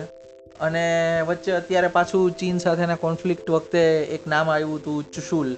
એ ચુશુલ વચ્ચે આવે પણ પણ પણ બસ એ બધું નેક્સ્ટ માટે અચ્છા હા okay control Udaybhai control so okay તો આજે આપણે પેંગોંગની યાત્રા કરી મટર ગસ્તી કરી પેંગોંગની. હવે કંઈક બીજી મટર ગસ્તી કરીશું. આ એપિસોડ તમે અહીં સુધી સાંભળ્યો. વાહ બોસ તમારી ધીરજને પણ દાદ દેવી પડે. તો મટર ગસ્તીના નવા એપિસોડ તમને બધી જ જગ્યાએ મળી જશે. મારા બ્લોગ ઉપર મળી જશે. મારા એટલે કે જયેશ અધ્યારુના બ્લોગ ઉપર, Jayesh Adhyaru dot WordPress dot com ઉપર J A Y E S H ADH Y A R U dot WordPress dot com ઉપર.